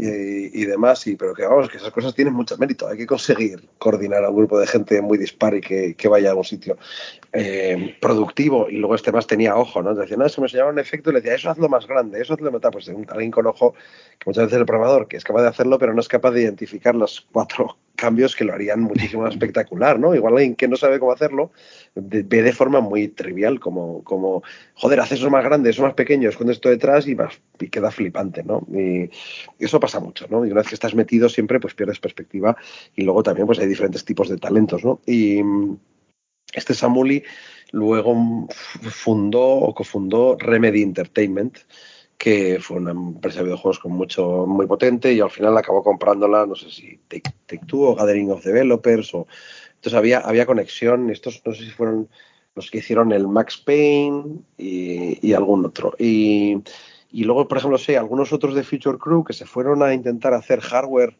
se fueron a hacer 3D, habían estado haciendo 3D en ensamblador y se pusieron a diseñar hardware para hacer 3D que, que, flipo. Yo ahora he mirado más cosas de hardware en los últimos años y en aquel entonces diseñar hardware era una cosa de ciencia ficción, pero estos se pusieron a hacer diseñar, hicieron diseñar un chip de 3D que no se llegó, a producir o hicieron algún acuerdo. Total que al final, y yo no, no, supe durante muchos años, no me acuerdo cómo se llamaban, Trimedia o tri, Trivector, no sé, no me acuerdo el nombre que era, Trialgo me parece que era. Eh, y, y, al final esa empresa, ese, con ese hardware de 3D, la acabó comprando, no sé si Qualcomm o, alguna de las... Es una de los... Y eso luego, una evolución de ese hardware, es una, una de, las, de las cuatro GPUs más relevantes que hay en, no sé si es Adreno, no sé si es lo que hoy se llama Adreno en, en Android, en los móviles Android. O sea, hay, hay como cuatro cuatro, ¿no? Mali, Adreno, Power VR y, alguna más.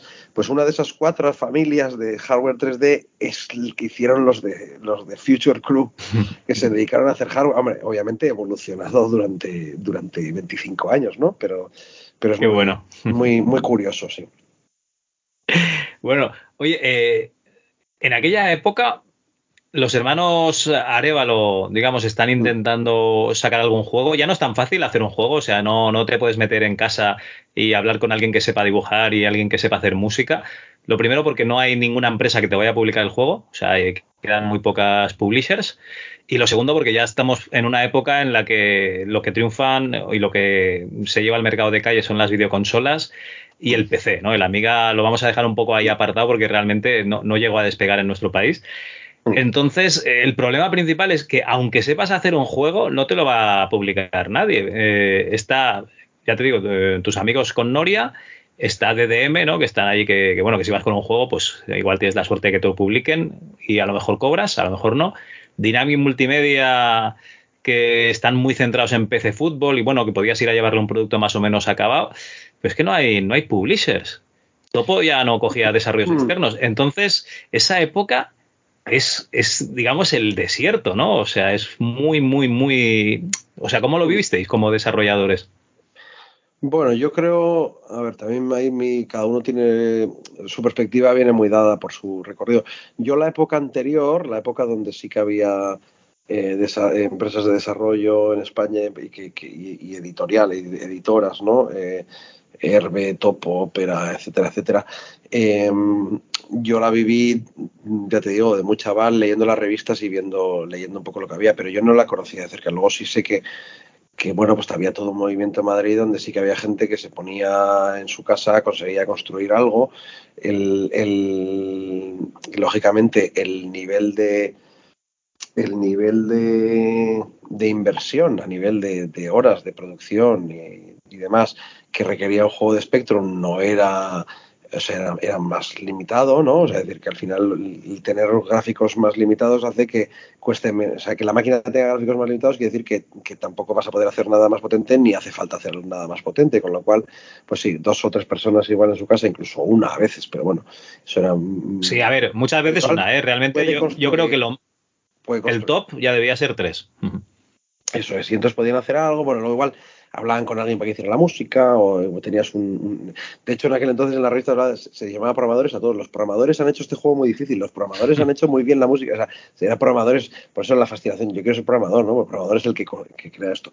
Entonces yo esa, esa no la... Yo cuando, yo cuando ya empecé a entender un poco y a estar conectado, ya estaba en esa época donde no había... Mm, no había una una gran industria local ni una ni, yo o sea yo esa época del desierto es lo que yo conocí, ¿no? Realmente. Y en mi caso, por lo menos, no era tanto que, joder, hubiera podido hacer un juego y no había publishers. No, yo no, no hubiera podido hacer un juego porque no tenía la visión de producto suficiente, ¿no? Y estaba colaborando con Javier y compañía. Eh, Javier sí tenía capacidad de, ver eso y de construirlo como, como luego se mostró con el, con el Speed Haste, por, por ejemplo, ¿no? Eh, entonces, empezamos a hacer algún proyecto antes. Hicimos uno que, que se llama Headhunter. Montamos una empresa que yo tampoco, bueno, había sí que había, yo había montado, había montado algo antes, pero una empresa que se llama Headhunter, no, perdón, Arvirago, para hacer un proyecto que se llamaba Headhunter, eh, que era un juego con 3D, interiores, exteriores, etcétera. Yo estaba haciendo parte de motor 3D. Antes de eso incluso habíamos intentado hacer un, un Doom, algo parecido a un Doom. Entonces habíamos hecho varias cosas de estas, pero no habíamos llegado a conseguir construir un juego. O sea, el problema no es tanto que construimos un juego y no encontramos publisher. Eso, en mi experiencia, es verdad que no había esa, esa, mm, esa disponibilidad. Pero tampoco te creas que yo lo que conocí entonces, que veía mucha gente con un juego acabado diciendo, no encuentro quien me lo publique, pero tengo un juego acabado. No, no había, no había la cultura capaz de construir un juego completo o la vía muy puntual en, esas plataformas que ya requerían más esfuerzo, habían evolucionado, los juegos eran más complejos, etcétera, etcétera, ¿no? Ya este, de un juego de, de 100 pantallas, ¿no? Ya eran juegos con, con, niveles, con 3D, había que hacer diseño de niveles, etcétera, y, y, ya no se hacían a mano, el diseño, que hacer una herramienta, diseñar los niveles, etcétera. Entonces, no había tanta gente que, que fuera capaz de construirlo, no había industria, no había, bueno, pues al final cuando falta, falta un poco todo, ¿no? Y entonces luego tienes que ir generándolo, bueno, pues eh, alimentando todo, eh, todo a la vez hasta que no están todas las partes. Entonces, bueno, pues estaba Dynamic, Dynamic hacía eso, estaban, ¿no? Si no recuerdo mal, la época del PC Fútbol y, también también importaban juegos. Bueno, eso lo hicieron mucho con FX Interactive, pero yo no sé si como Dinámica había. También tenían gente. Sí, bueno, tenía, tenían Androsoft, tenía Androsoft que era la, la distribuidora, que, a través de Drosoft sí que llegaron a publicar algún juego español, pocos, me parece que dos o tres, y luego eh, pues juegos extranjeros. Y, en Dynamic Multimedia sí que estaban pues esos mm, desarrollos, pues yo qué sé, venía la gente de, Péndulo o venía la gente de Revistronic y se, lo, le publicaban los juegos, pero yo creo que ya era más eh, juego casi terminado, ¿me entiendes? No, no había una ayuda al desarrollador que casi tiene un juego como cuando era Dynamic, ¿sabes? Que te venía un chaval y, hostia, mira que tres pantallas me he hecho. Ah, pues esto, mira, haces 80 pantallas más, eso es, mejoras los gráficos y te pones esta música que te haremos aquí. No había, no había todo eso, ¿no? Eh, y entonces, igual un, editor te ayuda a conseguir por lo menos la visión de producto a nivel de a, ciertos niveles, ¿no? Y no, no lo había entonces. Entonces, eh, pues intentamos hacer ese juego, intentamos que lo que buscar un publisher para que para que pagara, para que pagara la producción, ¿no? Para poder trabajar en ello. No, no hubo manera, pero claro, para que un publisher apostara por ti también tenía que ver que, tenías visos de, completarlo y de y demás. Em, Javier hizo el Speed Haste con colaboración con, con Noria, eh, con Pete, Jorge Rosado, con no sé si estaba ya Alejandro Luengo, ¿no? César Valencia, sí. Y, César Valencia. Y ellos estaban haciendo, ellos estaban haciendo, habían estado haciendo un juego de rol. Yo me acuerdo la primera vez que los conocí. Estaban el rol, el rol Crusaders. Rol Crusaders, que no sé si llegaron a acabarlo. Sí, sí, sí, lo publicó DDM. Ese sí, sí se publicó. Y entonces, bueno, pues también tenían la capacidad de construir un juego completo, ¿no? Que quieras que no. Luego, luego ya. Mm, o sea, además, en esa época había una cosa que. Eh, ya completar un juego era un hito que ya. Es decir, mm, ahora con las herramientas que hay, completar un juego, completar algo que mm, es, es mucho más accesible, ¿no? Es decir, ahora el problema ahora no es poder completar el juego, no. El problema ahora es que entre esta saturación de juegos que hay, alguien se entere de tu juego, ¿no? Y que tu juego tenga algo que decir como para que la gente se fije en el tuyo y no en otro, en uno de, en cualquiera de los otros mil, ¿no? Entonces, en aquel entonces no había mucha gente capaz de completar un juego, con lo cual completar un juego ya era un, ya era un, hito importante. Un hito. Y, y demás. Y, y, bueno, pues había algunas publicaciones, yo creo, a nivel nacional, luego mmm, mmm, conocíamos, yo en aquel entonces conocía más de oídas, la industria extranjera, había industria en, Reino Unido, que era una referencia, había industria en Alemania, etcétera, ¿no? Pero bueno, eh, no, no diría tanto, había, no había publishers, entonces, aunque había un montón de gente con juegos, no había quien los publicara. No, no había nada, o sea, no había publishers, pero no había gente completándolos, había gente haciendo partes, había gente que igual si yo creo que en esa época fue Carlos Ulloa que se fue a Signosis y tal. Había gente que igual en, un área o en su área o lo que sea tenían capacidad para, para bueno, primer nivel internacional, ¿no? O como Javier lo que fue a Estados Unidos, o Juan Carlos, o lo que sea. Eh, había, más gente, vamos, desde luego que, pero, pero no era mucha y no había nadie o muy poca gente que pudiera completar un juego, ¿no? Y, entonces faltaba todo, faltaba todo. Faltaba cultura, faltaba publishers, faltaba desarrolladores, faltaba diseñadores, faltaba gente de que pudiera concebir un diseño de, qué producto, ¿no? Yo qué sé, en ese, en ese sentido. Y luego, bueno, pues se fue, fue avanzando a estas cosas. Luego, pues había mucha gente interesada y, metiendo esfuerzo, trabajo, etcétera, etcétera, ¿no? Entonces, al final, eso, pues a base de, intentarlo y, y, trabajar mucho, pues fueron saliendo cosas y luego, alrededor de cosas que funcionan, pues siempre se va generando ecosistema, ¿no? Oye, hay algunas empresas ¿no? que, tienen un resurgir, ¿no? Hay, eh, pues, no voy a decir compañías, ¿no? Pero sí pequeños estudios como Shortrapa, que, que son una gente que hacía localizaciones para, videojuegos de 8 bits, que hacía incluso sus propios desarrollos, sus propias cintas para, Spectrum, para, bueno, para los sistemas de 8 bits de la, de la época. Mm. Y esta gente eh, descubre, ¿no? Que hay un, un digamos, un medio que necesita nutrirse de, CDs multimedia, que básicamente es lo que a lo que se dedica un poco la, informática en casi a mitad de los, 80, de los 90, perdón. Y, además, pues eh, hacían pequeñas aventuras gráficas y pequeños juegos, ¿no? Pues para revistas como Computing Gaming World y tal. Esta gente son Paradise, eh, Juliana Alarcón, esta gente, ¿cómo la conoces tú? Eh, yo, mira, eh, cuando yo llegué a Paradise ya no estaba Julián, ¿vale? O sea, cuando yo me cago en, ya, ya, ya, la habían echado de su propia empresa. me cago en.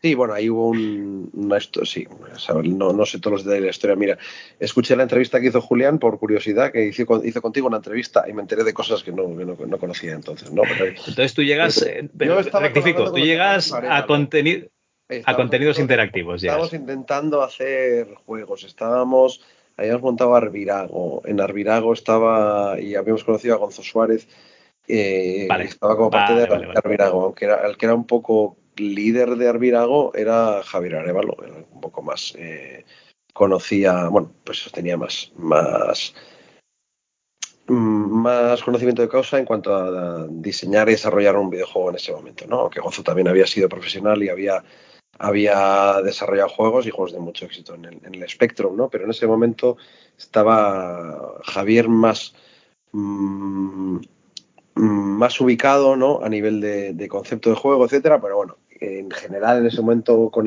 ese Arvirago no estamos muy, muy ubicados nadie en conseguir llevarlo a buen puerto, ¿no? Entonces hicimos un intento, tuvimos un prototipo que no sé si publicamos un vídeo o lo publicó Javier, o publicamos el código fuente, no sé. Eh, entonces, aquello no cuajó em, y, lo cerramos. Bueno, lo, cancelamos el proyecto. en ese momento, digamos. yo estaba viendo mi tele también. En ese momento, eh, Gonzo empezó a colaborar con.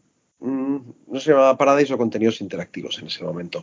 Empezó a colaborar con ellos y llevaron un, un proyecto. Y entonces un día fuimos yo fui invitado, Javier y yo fuimos invitados y conocimos y joder, tenían yo llegué allí tenían montado todo un estudio de desarrollo. En Velázquez 10 era en Madrid y había montado un pedazo de estudio de desarrollo que vamos, yo flipaba, eso era una cosa muy, muy, eh, muy grande, con bastante gente, para mí, mucha gente trabajando y esto era, en Velázquez 10 estaban en, estaba en el, era el tercero creo, en la mano, en mano derecha estaba Proinsa, que era la distribuidora de, videojuegos, claro, en aquel entonces eh, eh, muchas de las editores de videojuegos internacionales no, no, distribuían en España, pues lo mismo, el mundo era más grande, distribuir en un país había que conocer a los jefes de compras de las distintas cadenas, de, etcétera, etcétera.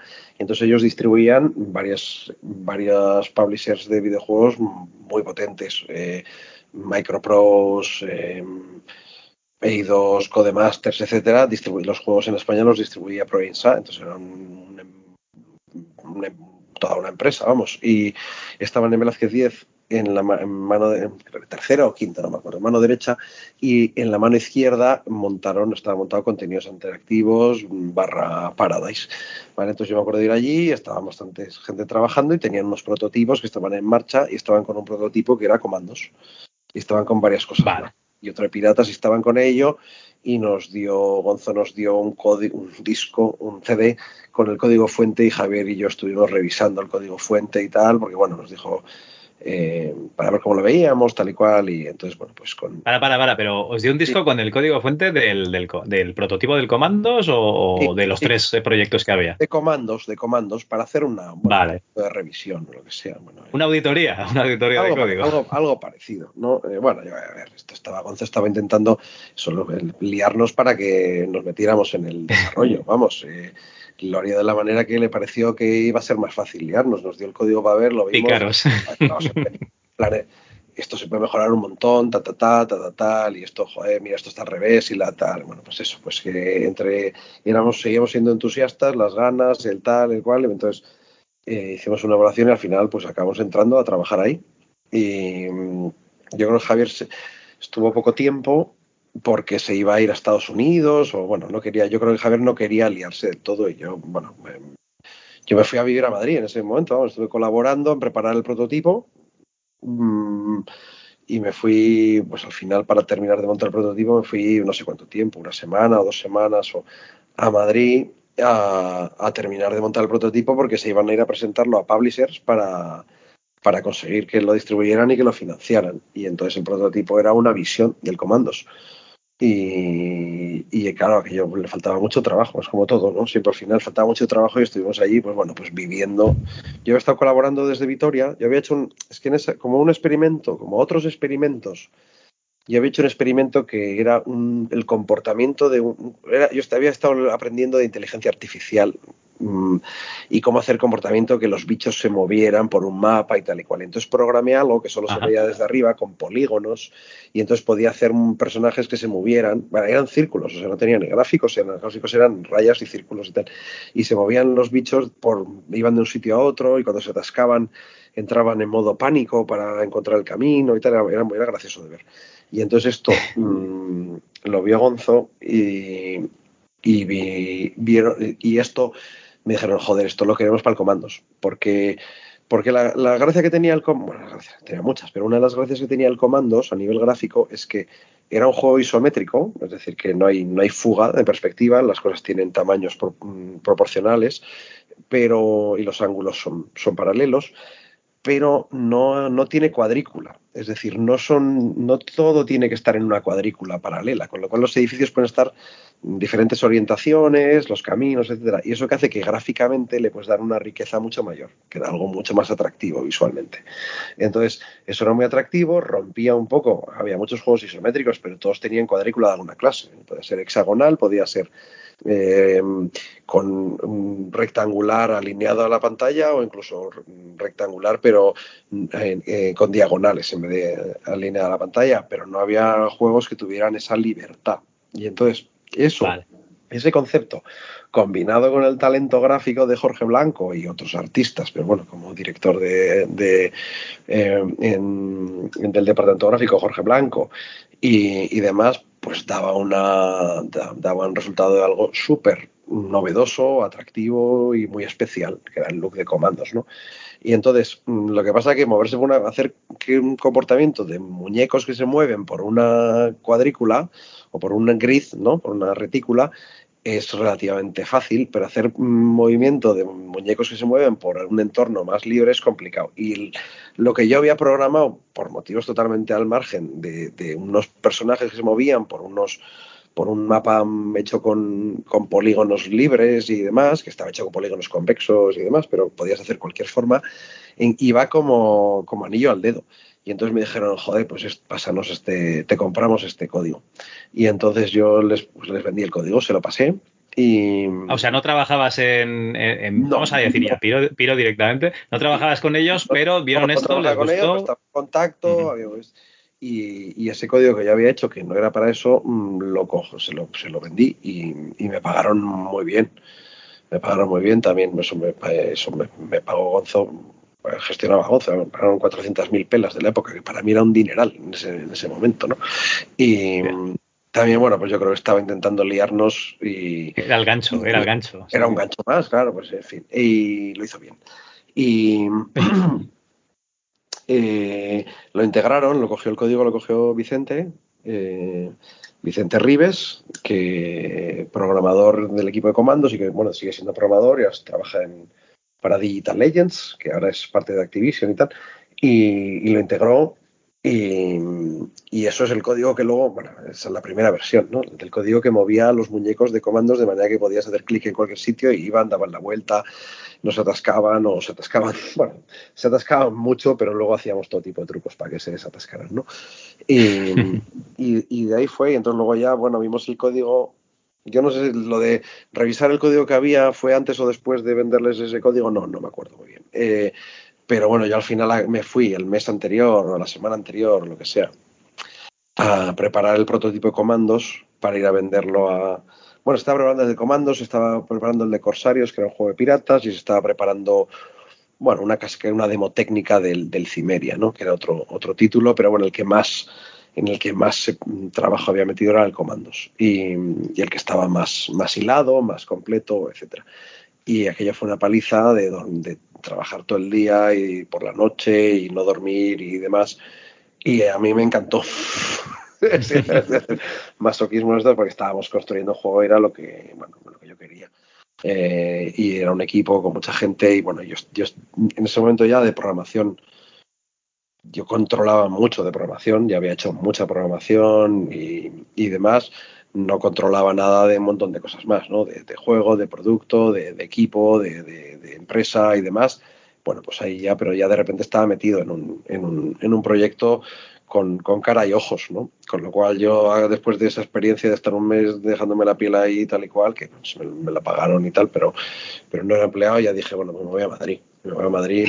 Entonces, yo había montado, en fin, yo había montado otra empresa antes con un amigo en Vitoria, hacíamos software de, de gestión, ¿no? Software de gestión, eso es. Y bueno, viéndolo ahora a la postre, hubiera sido, económicamente hubiera sido más, más rentable seguir con eso, ¿no? Porque era un software que teníamos comunicaciones entre tiendas y lo teníamos instalado en un montón de tiendas y demás. Y era antes de que Internet se extendiera, hacíamos las comunicaciones con nuestros propios protocolos por modem y tal y cual.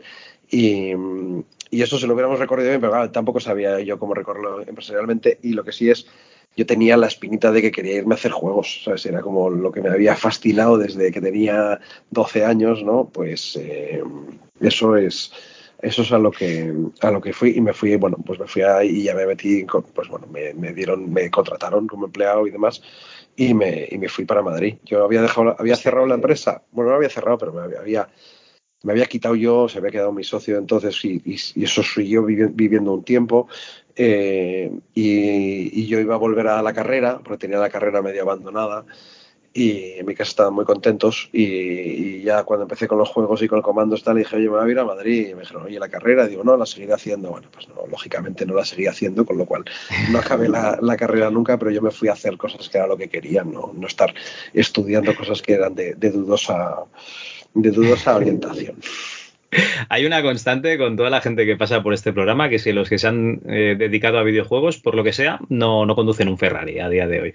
En cambio, eh, la persona que creó, no te voy a decir el Panda antivirus, sino la empresa Panda, y luego la vendió, este sí, este seguro que, que va con, con, Ferrari, si le apetece, si no con un Bueno, al, al, al, fundador de Panda lo conozco, bueno, no está con él, pero Miquel Urizar Barrena.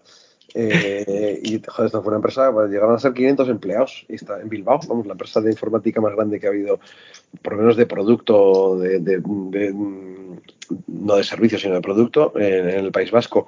Y no sé, no sé si conduce un, un, Ferrari. Es un, es un caso, mira, es que ya que lo has mencionado, es un caso muy curioso porque este.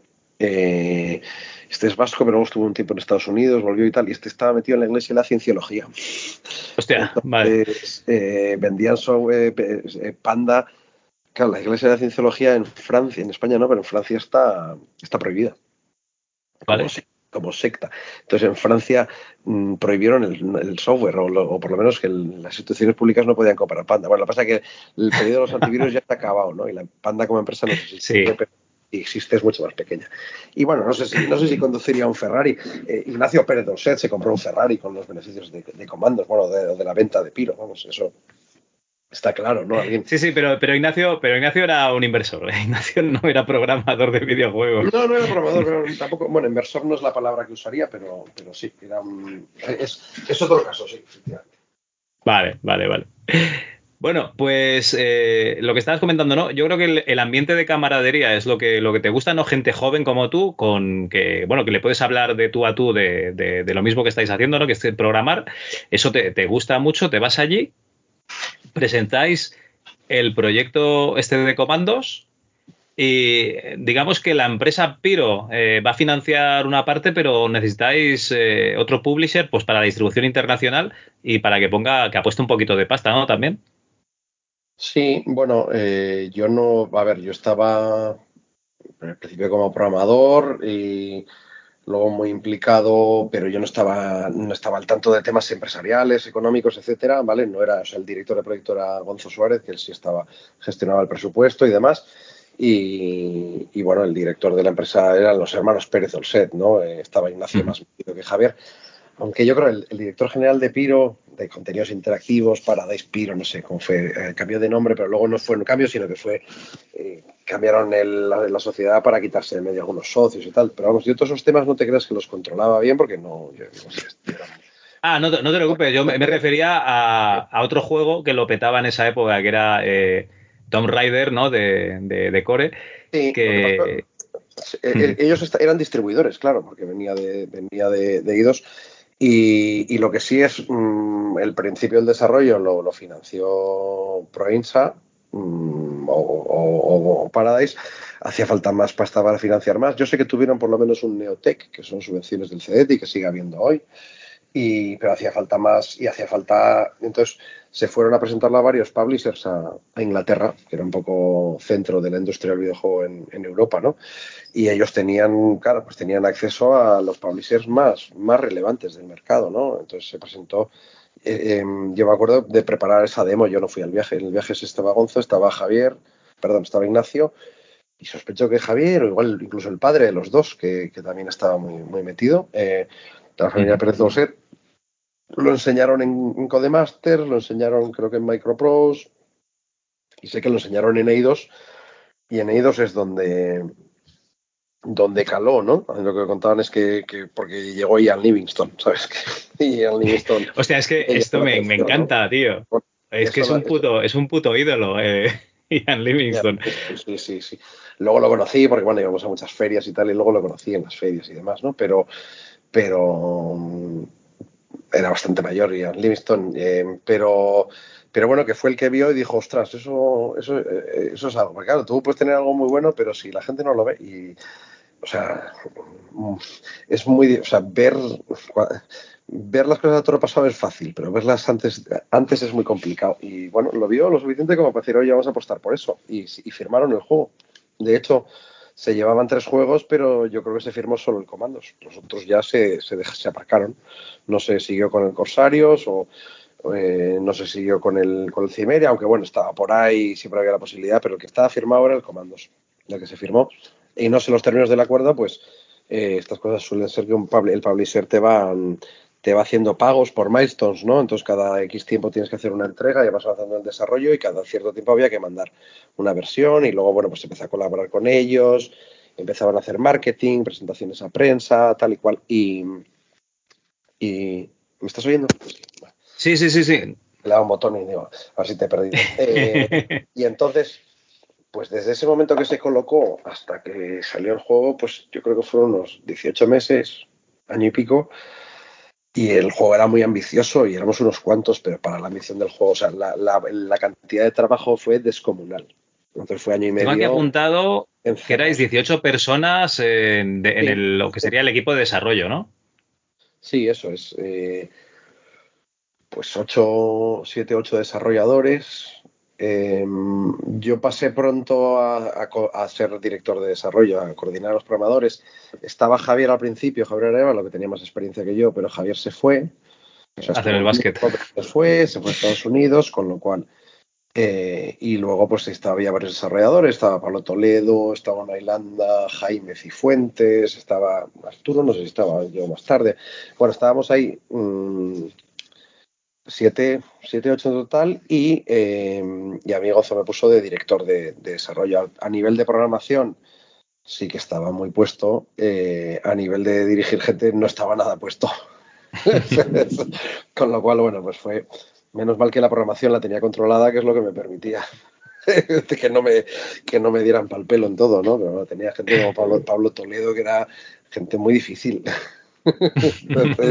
pero bueno, por lo menos a nivel de programación no me eh, podía, podía mm, sostenerlo y, entonces pues fue mucha paliza hasta, hasta completarlo con un montón de retos y, bueno, yo sabía mucha programación, pero, pero no al nivel de hacer algo tan grande, ¿vale? Eh, y, y estuvimos esos 18 meses, luego pues grafismo, o sea, el equipo, la gente, el departamento de gráficos que estaba en otra sala, era un poco más grande que el de programación, o sea, había, había una enorme cantidad de trabajo de, de, arte, ¿no? Desde bocetar, ¿no? Desde conceptar, que se llama ahora, ¿no? Hacer los bocetos, hacer luego modelado, hacer texturado, hacer los renders, luego además los... los... Era, era muy artesanal todo, entonces eh, se hacían, se, se rendeaban cosas, se hacían tiles, es lo que, bueno, pues es lo que hablábamos antes, en un PC de esa época no podías tener una imagen de todo el mapa porque no cabía, no daba tiempo a cargarlo de disco, no cabía en memoria, con lo cual había que hacer el mapa con tiles, con, trozos que pudieras repetir múltiples veces. Y, había un editor que, que, lo había preparado Pablo Toledo, si no, si no me equivoco, que los grafistas usaban para ir colocando tiles, dando formas y lo hacían de manera que no se viera la entonces los tiles eran de tamaño variable, no, era, no eran plan tiles de 8x8, no, eran tiles, cada uno tenía el tamaño que quisiera. Entonces el, artista se hacía, el grafista se hacía su tile de 4 píxeles de ancho y, 200 de alto y luego lo iba poniendo y pegando de distintas maneras para que no se viera la repetición, ¿no? Porque al final si ves algo repetido, si ves un patrón repetitivo, pues te, rompe la sensación de, de realismo. De realismo, bueno, no exactamente realismo, pero bueno, el, suspension of disbelief que dicen, ¿no? Eh, entonces lo iban haciendo, preparando así, luego los personajes se modelaban en 3D, los personajes, y luego se rendeaban en, en, muy baja resolución, porque había muy poquitos píxeles. y luego esos renders, luego con el, otro, con el editor se hacía la máscara y se retocaba, porque claro, para que quedara bien había que retocar y hacer píxeles de máscara y, y demás, ¿vale?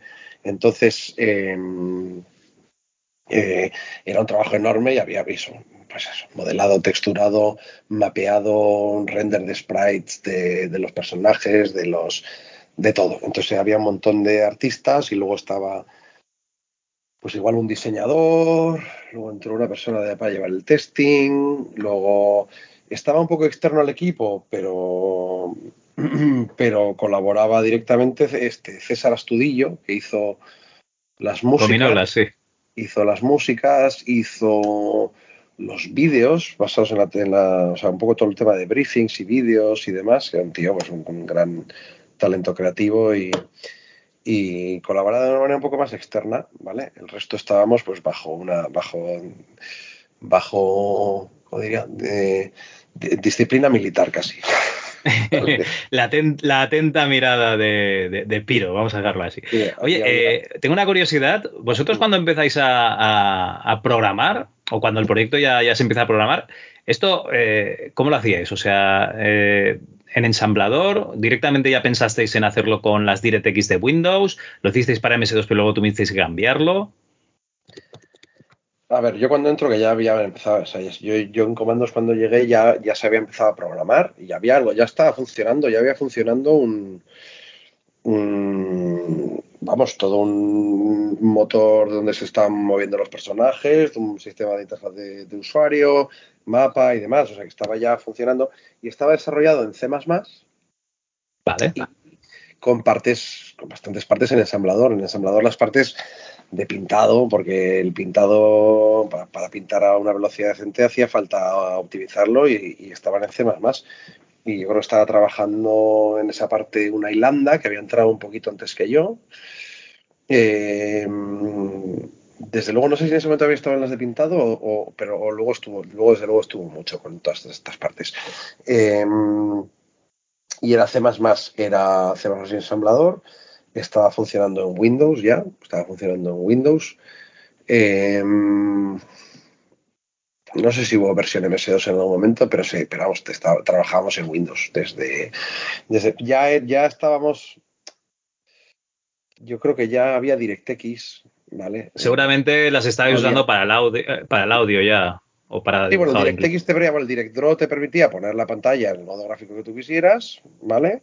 Que usábamos 640x480, o te permitía crear una ventana en Windows donde pues la puedes poner en pantalla completa o en ventana, ¿no? Y en ventana para que pudiera la aplicación colaborar con más cosas abiertas y en, pantalla completa para, para disfrutar más del juego. Y el DirectDraw te permitía, permitía hacer eso, Direct Sound te permitía eh, hacer sonido y música y todo esto de manera que funcionara independientemente de la tarjeta gráfica o tarjeta de sonido que tuviera el usuario, que era la, lo, grande que trajo el, Windows. El problema del PC, claro. no había un sistema de drivers, no había pues, muchas cosas. Entonces era todo Windows y era C++ y era, y era ensamblador. Eso ya, pero yo creo que en ese momento ya era un poco una cosa bastante normal en ese sentido. O sea, ya, ya el MS2, mm, o sea, ya las cosas no estaban en MS2, estaban en Windows ya. Ah, estamos hablando del, del 96, ¿eh? que luego, no recuerdo qué, año salió el Fallout, el 97 o 98 también, mm. y, y, corrían, y corrían MS2, por eso, por eso preguntaba, ¿eh? Ah, bueno, también pues porque... igual estoy equivocado yo, ¿eh? porque también eh, hace, tiempo. No, no, no, no, sí, seguramente, ¿eh? seguramente. Mm, yo me fui a Madrid en el 97, o sea, yo me fui a vivir a Madrid en el 97, ah, y, y, el, y Comandos salió, Comandos 1 salió en julio del 98. ¿Vale? Entonces, eh, sí, pues eh, mm, en ese momento desarrollar para Windows y que funcionara en Windows era bastante... Vamos, no era, no era una... Eh, ya, ya, era una cosa, bueno, como para sacar un juego y lanzarlo al mercado así, o sea que ya tiene que estar muy extendido, ¿no? Hice más más y ensamblador y era, era todo 32 bits y Y te he interrumpido, me estabas diciendo que teníais ahí una, disciplina militar. Ah, Entiendo que, hacíais allí más horas que un reloj, ¿no? Bueno, todas y fines de semana y demás. También el nivel de ambición del juego y, demás era eso. O sea, al final, si tú intentas, el que sea el producto, si tú intentas hacer algo muy ambicioso, pues al final te limitan los recursos y los recursos tienes los que tienes y lo que siempre puedes hacer es meter más horas, ¿no? Y, y aquello, lo que pasa es que aquello, ese nivel de paliza, yo no lo conocía. También en ese momento yo, vamos, era una cosa que, lo cogía con gusto porque quería, queríamos, quería hacer lo mejor posible, ¿no? Y para mí era una, una maravilla estar haciendo un juego, ¿no? ese, y, destinado al mercado y demás. Pero sí, fue, fue muy duro, fue muy, muy duro. Y ya te digo que es por fines de semana, sábados casi todos y, domingos también, algunos y tal. sí fue, y horas, pues todas, todas las horas del mundo. Pero bueno, en fin, que también eso es parte de. Yo todo, lo que sale que tiene, rara vez haces algo relevante y con éxito que no te haya costado un, un montonazo. Algo. Oye, yo sé que en Dynamic eh, jugaban, por ejemplo, al Quake, ¿no? Entre, sesión y sesión de, desarrollo. ¿Vosotros le dabais a algo? Directamente es que allí no se podía. Eh, nosotros jugábamos. O sea, sí, luego sí jugábamos cuando acabábamos. A ver, cuando no había.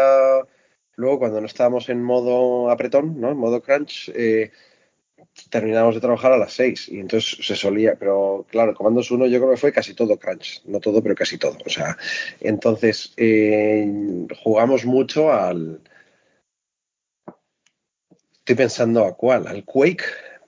Al Quake, el Doom había salido un poco antes. El Doom es del 94, el Doom 2 del 95, si no me equivoco. Jugamos al Quake, al Quake 2 se jugó mucho. Eh, eso ya, pero más, más tarde en Piro Studios ya, en la época del Commandos 2 y tal, al, Counter-Strike, yo creo, puede ser. Eh, sí, sí, había grandes, eh, mucho StarCraft, yo recuerdo también, pero es igual un poco más tarde incluso, mucho StarCraft. Y, sí, era peligroso, estabas currando ahí, terminabas a las 6, ponerte a jugar, luego te podían dar las mil de la noche y seguías ahí pegado a la pantalla. Pegado a la pantalla, ¿no? De los ojos rojos. y con la gente de, de Blade, de, de Rebel Act, hicimos hasta competiciones jugando al, yo creo, al Quake o al Quake 2, no me acuerdo cuál, cuál era, pero sí quedábamos y tal, sí, sí, sí, incluso pues, con Ángel Cuñado y José ah, por eso, por eso no acababan el juego nunca, claro. Era por culpa vuestra, los estabais entreteniendo. Me cago en la mar. Bueno, lo acabaron, lo acabaron, al final lo acabaron. Eh, costó tiempo, pero pues es lo que decía antes de que conseguir llegar a esa visión de, de, producto que te permita concebir y, crear algo no, no es nada fácil, no es nada, nada fácil. O sea que, yo creo que fue, mm, bueno, no sé, porque tampoco sé los detalles internos, ¿eh? o sea, algunas cosas, pero no, tampoco mucho. Yo entiendo que, eso faltaba un poco, ¿no? Ángel Cuñado era un director técnico impresionante mm, pero tampoco era alguien que, tuviera experiencia en construir juegos, ¿no? Y no solo la parte técnica, hay muchas otras partes, de diseño, de, de, de scopes, de producción y demás. Y, y, al final, bueno, yo creo que al final el que llevo, dirige la producción para cerrar el juego fue Xavi Carrillo, ¿no? Que, entró allí, estuvo haciendo productor y tal y cual, y al final, bueno, pues una labor de, de enfilar la producción en una dirección y luego asegurarse de ejecutarla, que se dice muy rápido, pero es muy complicado, ¿no? y muchas veces se hace con mucha, con mucha fricción por diferentes partes. Eh, y al final acabó saliendo el juego, sí. Eh, me ese juego, pues sí, eh, tardó muchos años desde que vimos en la micromanía esas imágenes tan flipantes que nos quedamos todos flipados, ¿no? Hasta que acabó saliendo el juego, pero bueno, yo creo que, que todo un éxito que lo acabaran. Y tampoco, tampoco hicimos tantas competiciones de Quake como para que, como para que eso fuera. Para haber tenido la culpa, ya, ya. bueno, Explícanos alguna anécdota que, recuerdes de, todos esos 18 meses que pasaste, o, que, o de, este año que pasaste mientras estabais haciendo el comando. pues desde, yo qué sé, me acuerdo, desde, yo me acuerdo, nos mandaron los de Eidos, nos mandaron un, un producer, que no sabía lo que era un producer, pero bueno, es el que, el, el que representa el dinero, ¿no? Al final es, te mandan a alguien... el que vigila, ¿no? Smith creo que era, era un americano que llegó, hijo, eh, llegó mm, y, iba, iba muy despistado y se encontró enfrente sobre todo a Gonzo que no iba nada despistado y al pobre Eric Smith este le cayó por todas partes. venía, venía pidiendo cosas absurdas porque venían pidiendo cosas absurdas, pero es que le cayó, le cayó.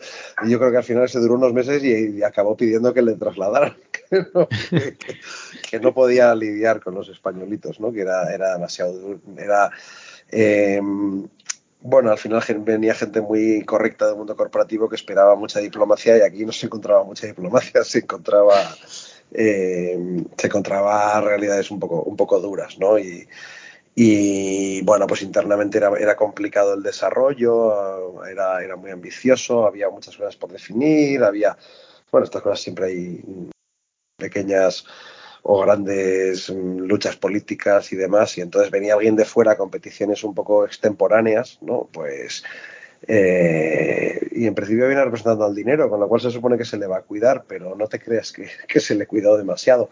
Y, entonces sí, la relación con Neidos fue complicada en ese sentido, pero también cuando se está haciendo comandos, Eidos no esperaba que fuera un, un gran un gran éxito. Simplemente pues habían hecho una pequeña apuesta para las producciones que hacían eh, probablemente era barata para ellos comparado con otras cosas, ¿no? Al final sueldos españoles o sueldos ingleses iba a ser otro mundo.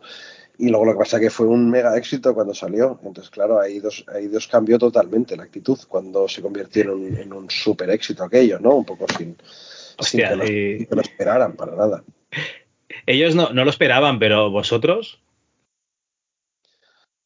Nosotros, eh, a ver, mm, a ver, yo no, yo no, sabía. Eh, a ver, siempre que estás haciendo algo, estás deseando, queriendo que, sea lo mejor posible, ¿no? Y tampoco te vas a limitar, decir, oye, pues puede ser la bomba, pues sí, puede ser la bomba. Em, y yo no tenía experiencia como para, para tener una estimación. O sea, decir, yo estaba haciendo algo que era la primera vez que hacía un producto eh, en convocación internacional de estas dimensiones, la primera vez que hacía un juego, que participaba en un juego. Mm, sabría más Gonzo Ignacio, ¿no? Uno, pero, pero mm, yo creo que, y seguro que estaban con, el enfoque, o sea, con, el ojo puesto en eso y demás, pero yo creo que nadie, fue una cosa que nadie, era algo que no había pasado nunca tampoco, que nadie, el, nivel de éxito que tuvo, que se convirtió en, uno de los juegos más vendidos del mundo ese año, ¿no? De, los tres juegos más vendidos de PC ese año en el mundo, el más vendido de Europa y tal, eso es, es decir, que era una cosa que, que, que te pilla por sorpresa, sí, siempre. Que la, cuarta parte de eso ya hubiera sido un éxito enorme, ¿sabes? Es decir, que la, cuarta, la quinta parte de eso ya hubiera sido como para decir chapó y todo el mundo hubiera estado contento, pero fue una cosa que saltaron, saltó todos los, saltó todos los, todos los límites, ¿no? Eh, iban llegando los, o sea, de mercado de videojuegos, pues sabía Ignacio, pero lo sabía desde el punto de vista de la distribución, ¿no? No, no desde el punto de vista de hacer uno y distribuirlo. Entonces, eh, eh, iban llegando cada semana listas de, llegaban las listas de cómo ha sido en, Inglaterra, los juegos más vendidos, de, que en aquel entonces no había como ahora, o sea, decir, los más vendidos se recopilaban semanalmente, había una agencia que lo recopilaba y tal y cual, y entonces pues, la primera semana estuvo en tercero, la segunda semana número dos, la siguiente número uno, y luego ya estuvo 14 semanas número uno en, en Reino Unido pues eso era una pasada. En Alemania lo mismo y en, y, un montón de países, en España también. Y las cifras de ventas eran, bueno, en España no eran tan grandes porque había mucha piratería todavía y demás, pero en, Alemania y en Reino Unido eran gigantescas. Y luego pues se hizo la versión americana y, bueno, pues al final fue un éxito a nivel mundial. Eso yo creo que no se lo podía esperar nadie porque era simplemente no, no hubiera sido realista esperarlo, desearlo, seguro, apuntar a ello, a intentar hacer algo que pudiera ir ahí Claro que sí, seguro que sí. Aquí tengo la lista de, la base de datos de The Juego, de los juegos más vendidos de, la historia españoles. Y, bueno, Comandos directamente es el número uno, mm, si contamos los juegos solo hasta 1998, ¿no? Porque el primero es Deadlight, ¿no? Pues hmm. tenemos aquí Blasphemous, pero si te das cuenta son desarrollos posteriores. Eh, el número 7, Comandos, Behind Enemy Lines, de 98. 2 millones 8 mil. ¿Vale? Yo no sé los datos, ¿no? Si, si serán. Esa es la cifra de, todo... de ventas eh, global eh, de toda la historia de Comandos 1. De Comandos 1 global, eh, contando copias digitales y físicas. Vale, vale. Sí, claro, pues. las copias digitales te marcan medio millón. estas ya no las percibiría ni de coña Piro, porque seguramente serán de las reediciones y tal.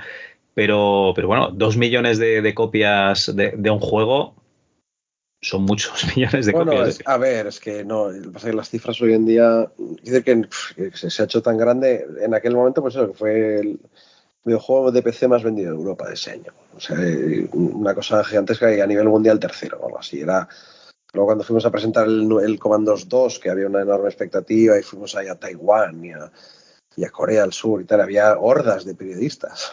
es decir, que el no había sido un mega éxito en esos países, ¿no? Que, eh, sí, sí, fue, un éxito gigantesco y oye, pues mira, bien, bienvenido sea, ¿no? Eh, para mí que el primer producto, primera producción en la que participé fuera un juego tan tan exitoso, luego distorsionó un poco mi visión de las cosas, ¿no?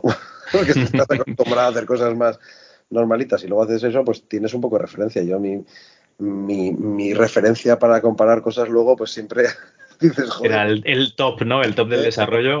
El top y decir, bueno, muchas cosas, ¿no? pasó una cosa con Comandos 1 y luego con Comandos 2 especialmente, cuando fue ese éxito, luego nosotros fichamos gente para el equipo de Comandos 2, fue mucho más grande, llegó a 40 personas y tal, y teníamos pues lo mejor, lo mejor de lo mejor a nivel de personas, a nivel de, profesionales, ¿no? Desarrolladores, artistas, diseñadores, pues teníamos lo mejor de lo mejor y joder, teníamos unos programadores, un equipo de programación que, joder, luego yo cuando he montado otros proyectos he ido a reclutar programadores, me pensaba que lo normal era tener programadores que luego te das cuenta y dices, no, no, o sea, tuvimos, o sea, ese momento fue, en la vida te has visto con la suerte de tener a los mejores programadores de España todos juntos en una, en una sala, ¿no? Porque no había más. Tenías la crema. Sí, sí. Tenías lo mejor de lo mejor, era una pasada. Entonces, y luego yo me he enterado, pero eso lo he sabido luego. o sea, sabía que eran muy buenos, pero no sabía que era para decir, no, no, es que esto no lo vas a tener en la vida, otra vez, no te va a pasar nunca, ¿no? Que había que trabajar con gente muy buena y trabajó con gente muy buena también, pero que en ese momento fue como, pues se juntaron todas las cosas y, demás, ¿no? Fue, eso es, gracioso, vamos. Oye, y, acabáis comandos, ¿no? Lo, está petando. Vosotros habéis hecho un crunch espectacular, pero bueno, el juego ya lo, tiene entregado eh, Eidos, o sea, está entregado en Eidos. Eh, ¿Aquí tenéis unas vacaciones o tenéis que estar ahí al pie del cañón por si salen bugs para hacer algún parche? eso siempre el chiste antes. Eh, ahora con los juegos que hay ahora para móvil y demás, con los juegos que ya más que un producto son un servicio, ahora cuando acabas el juego y lo lanzas es cuando realmente empieza el trabajo duro, ¿no? En aquel entonces sí que lo acababas, lo entregabas, lo mandabas.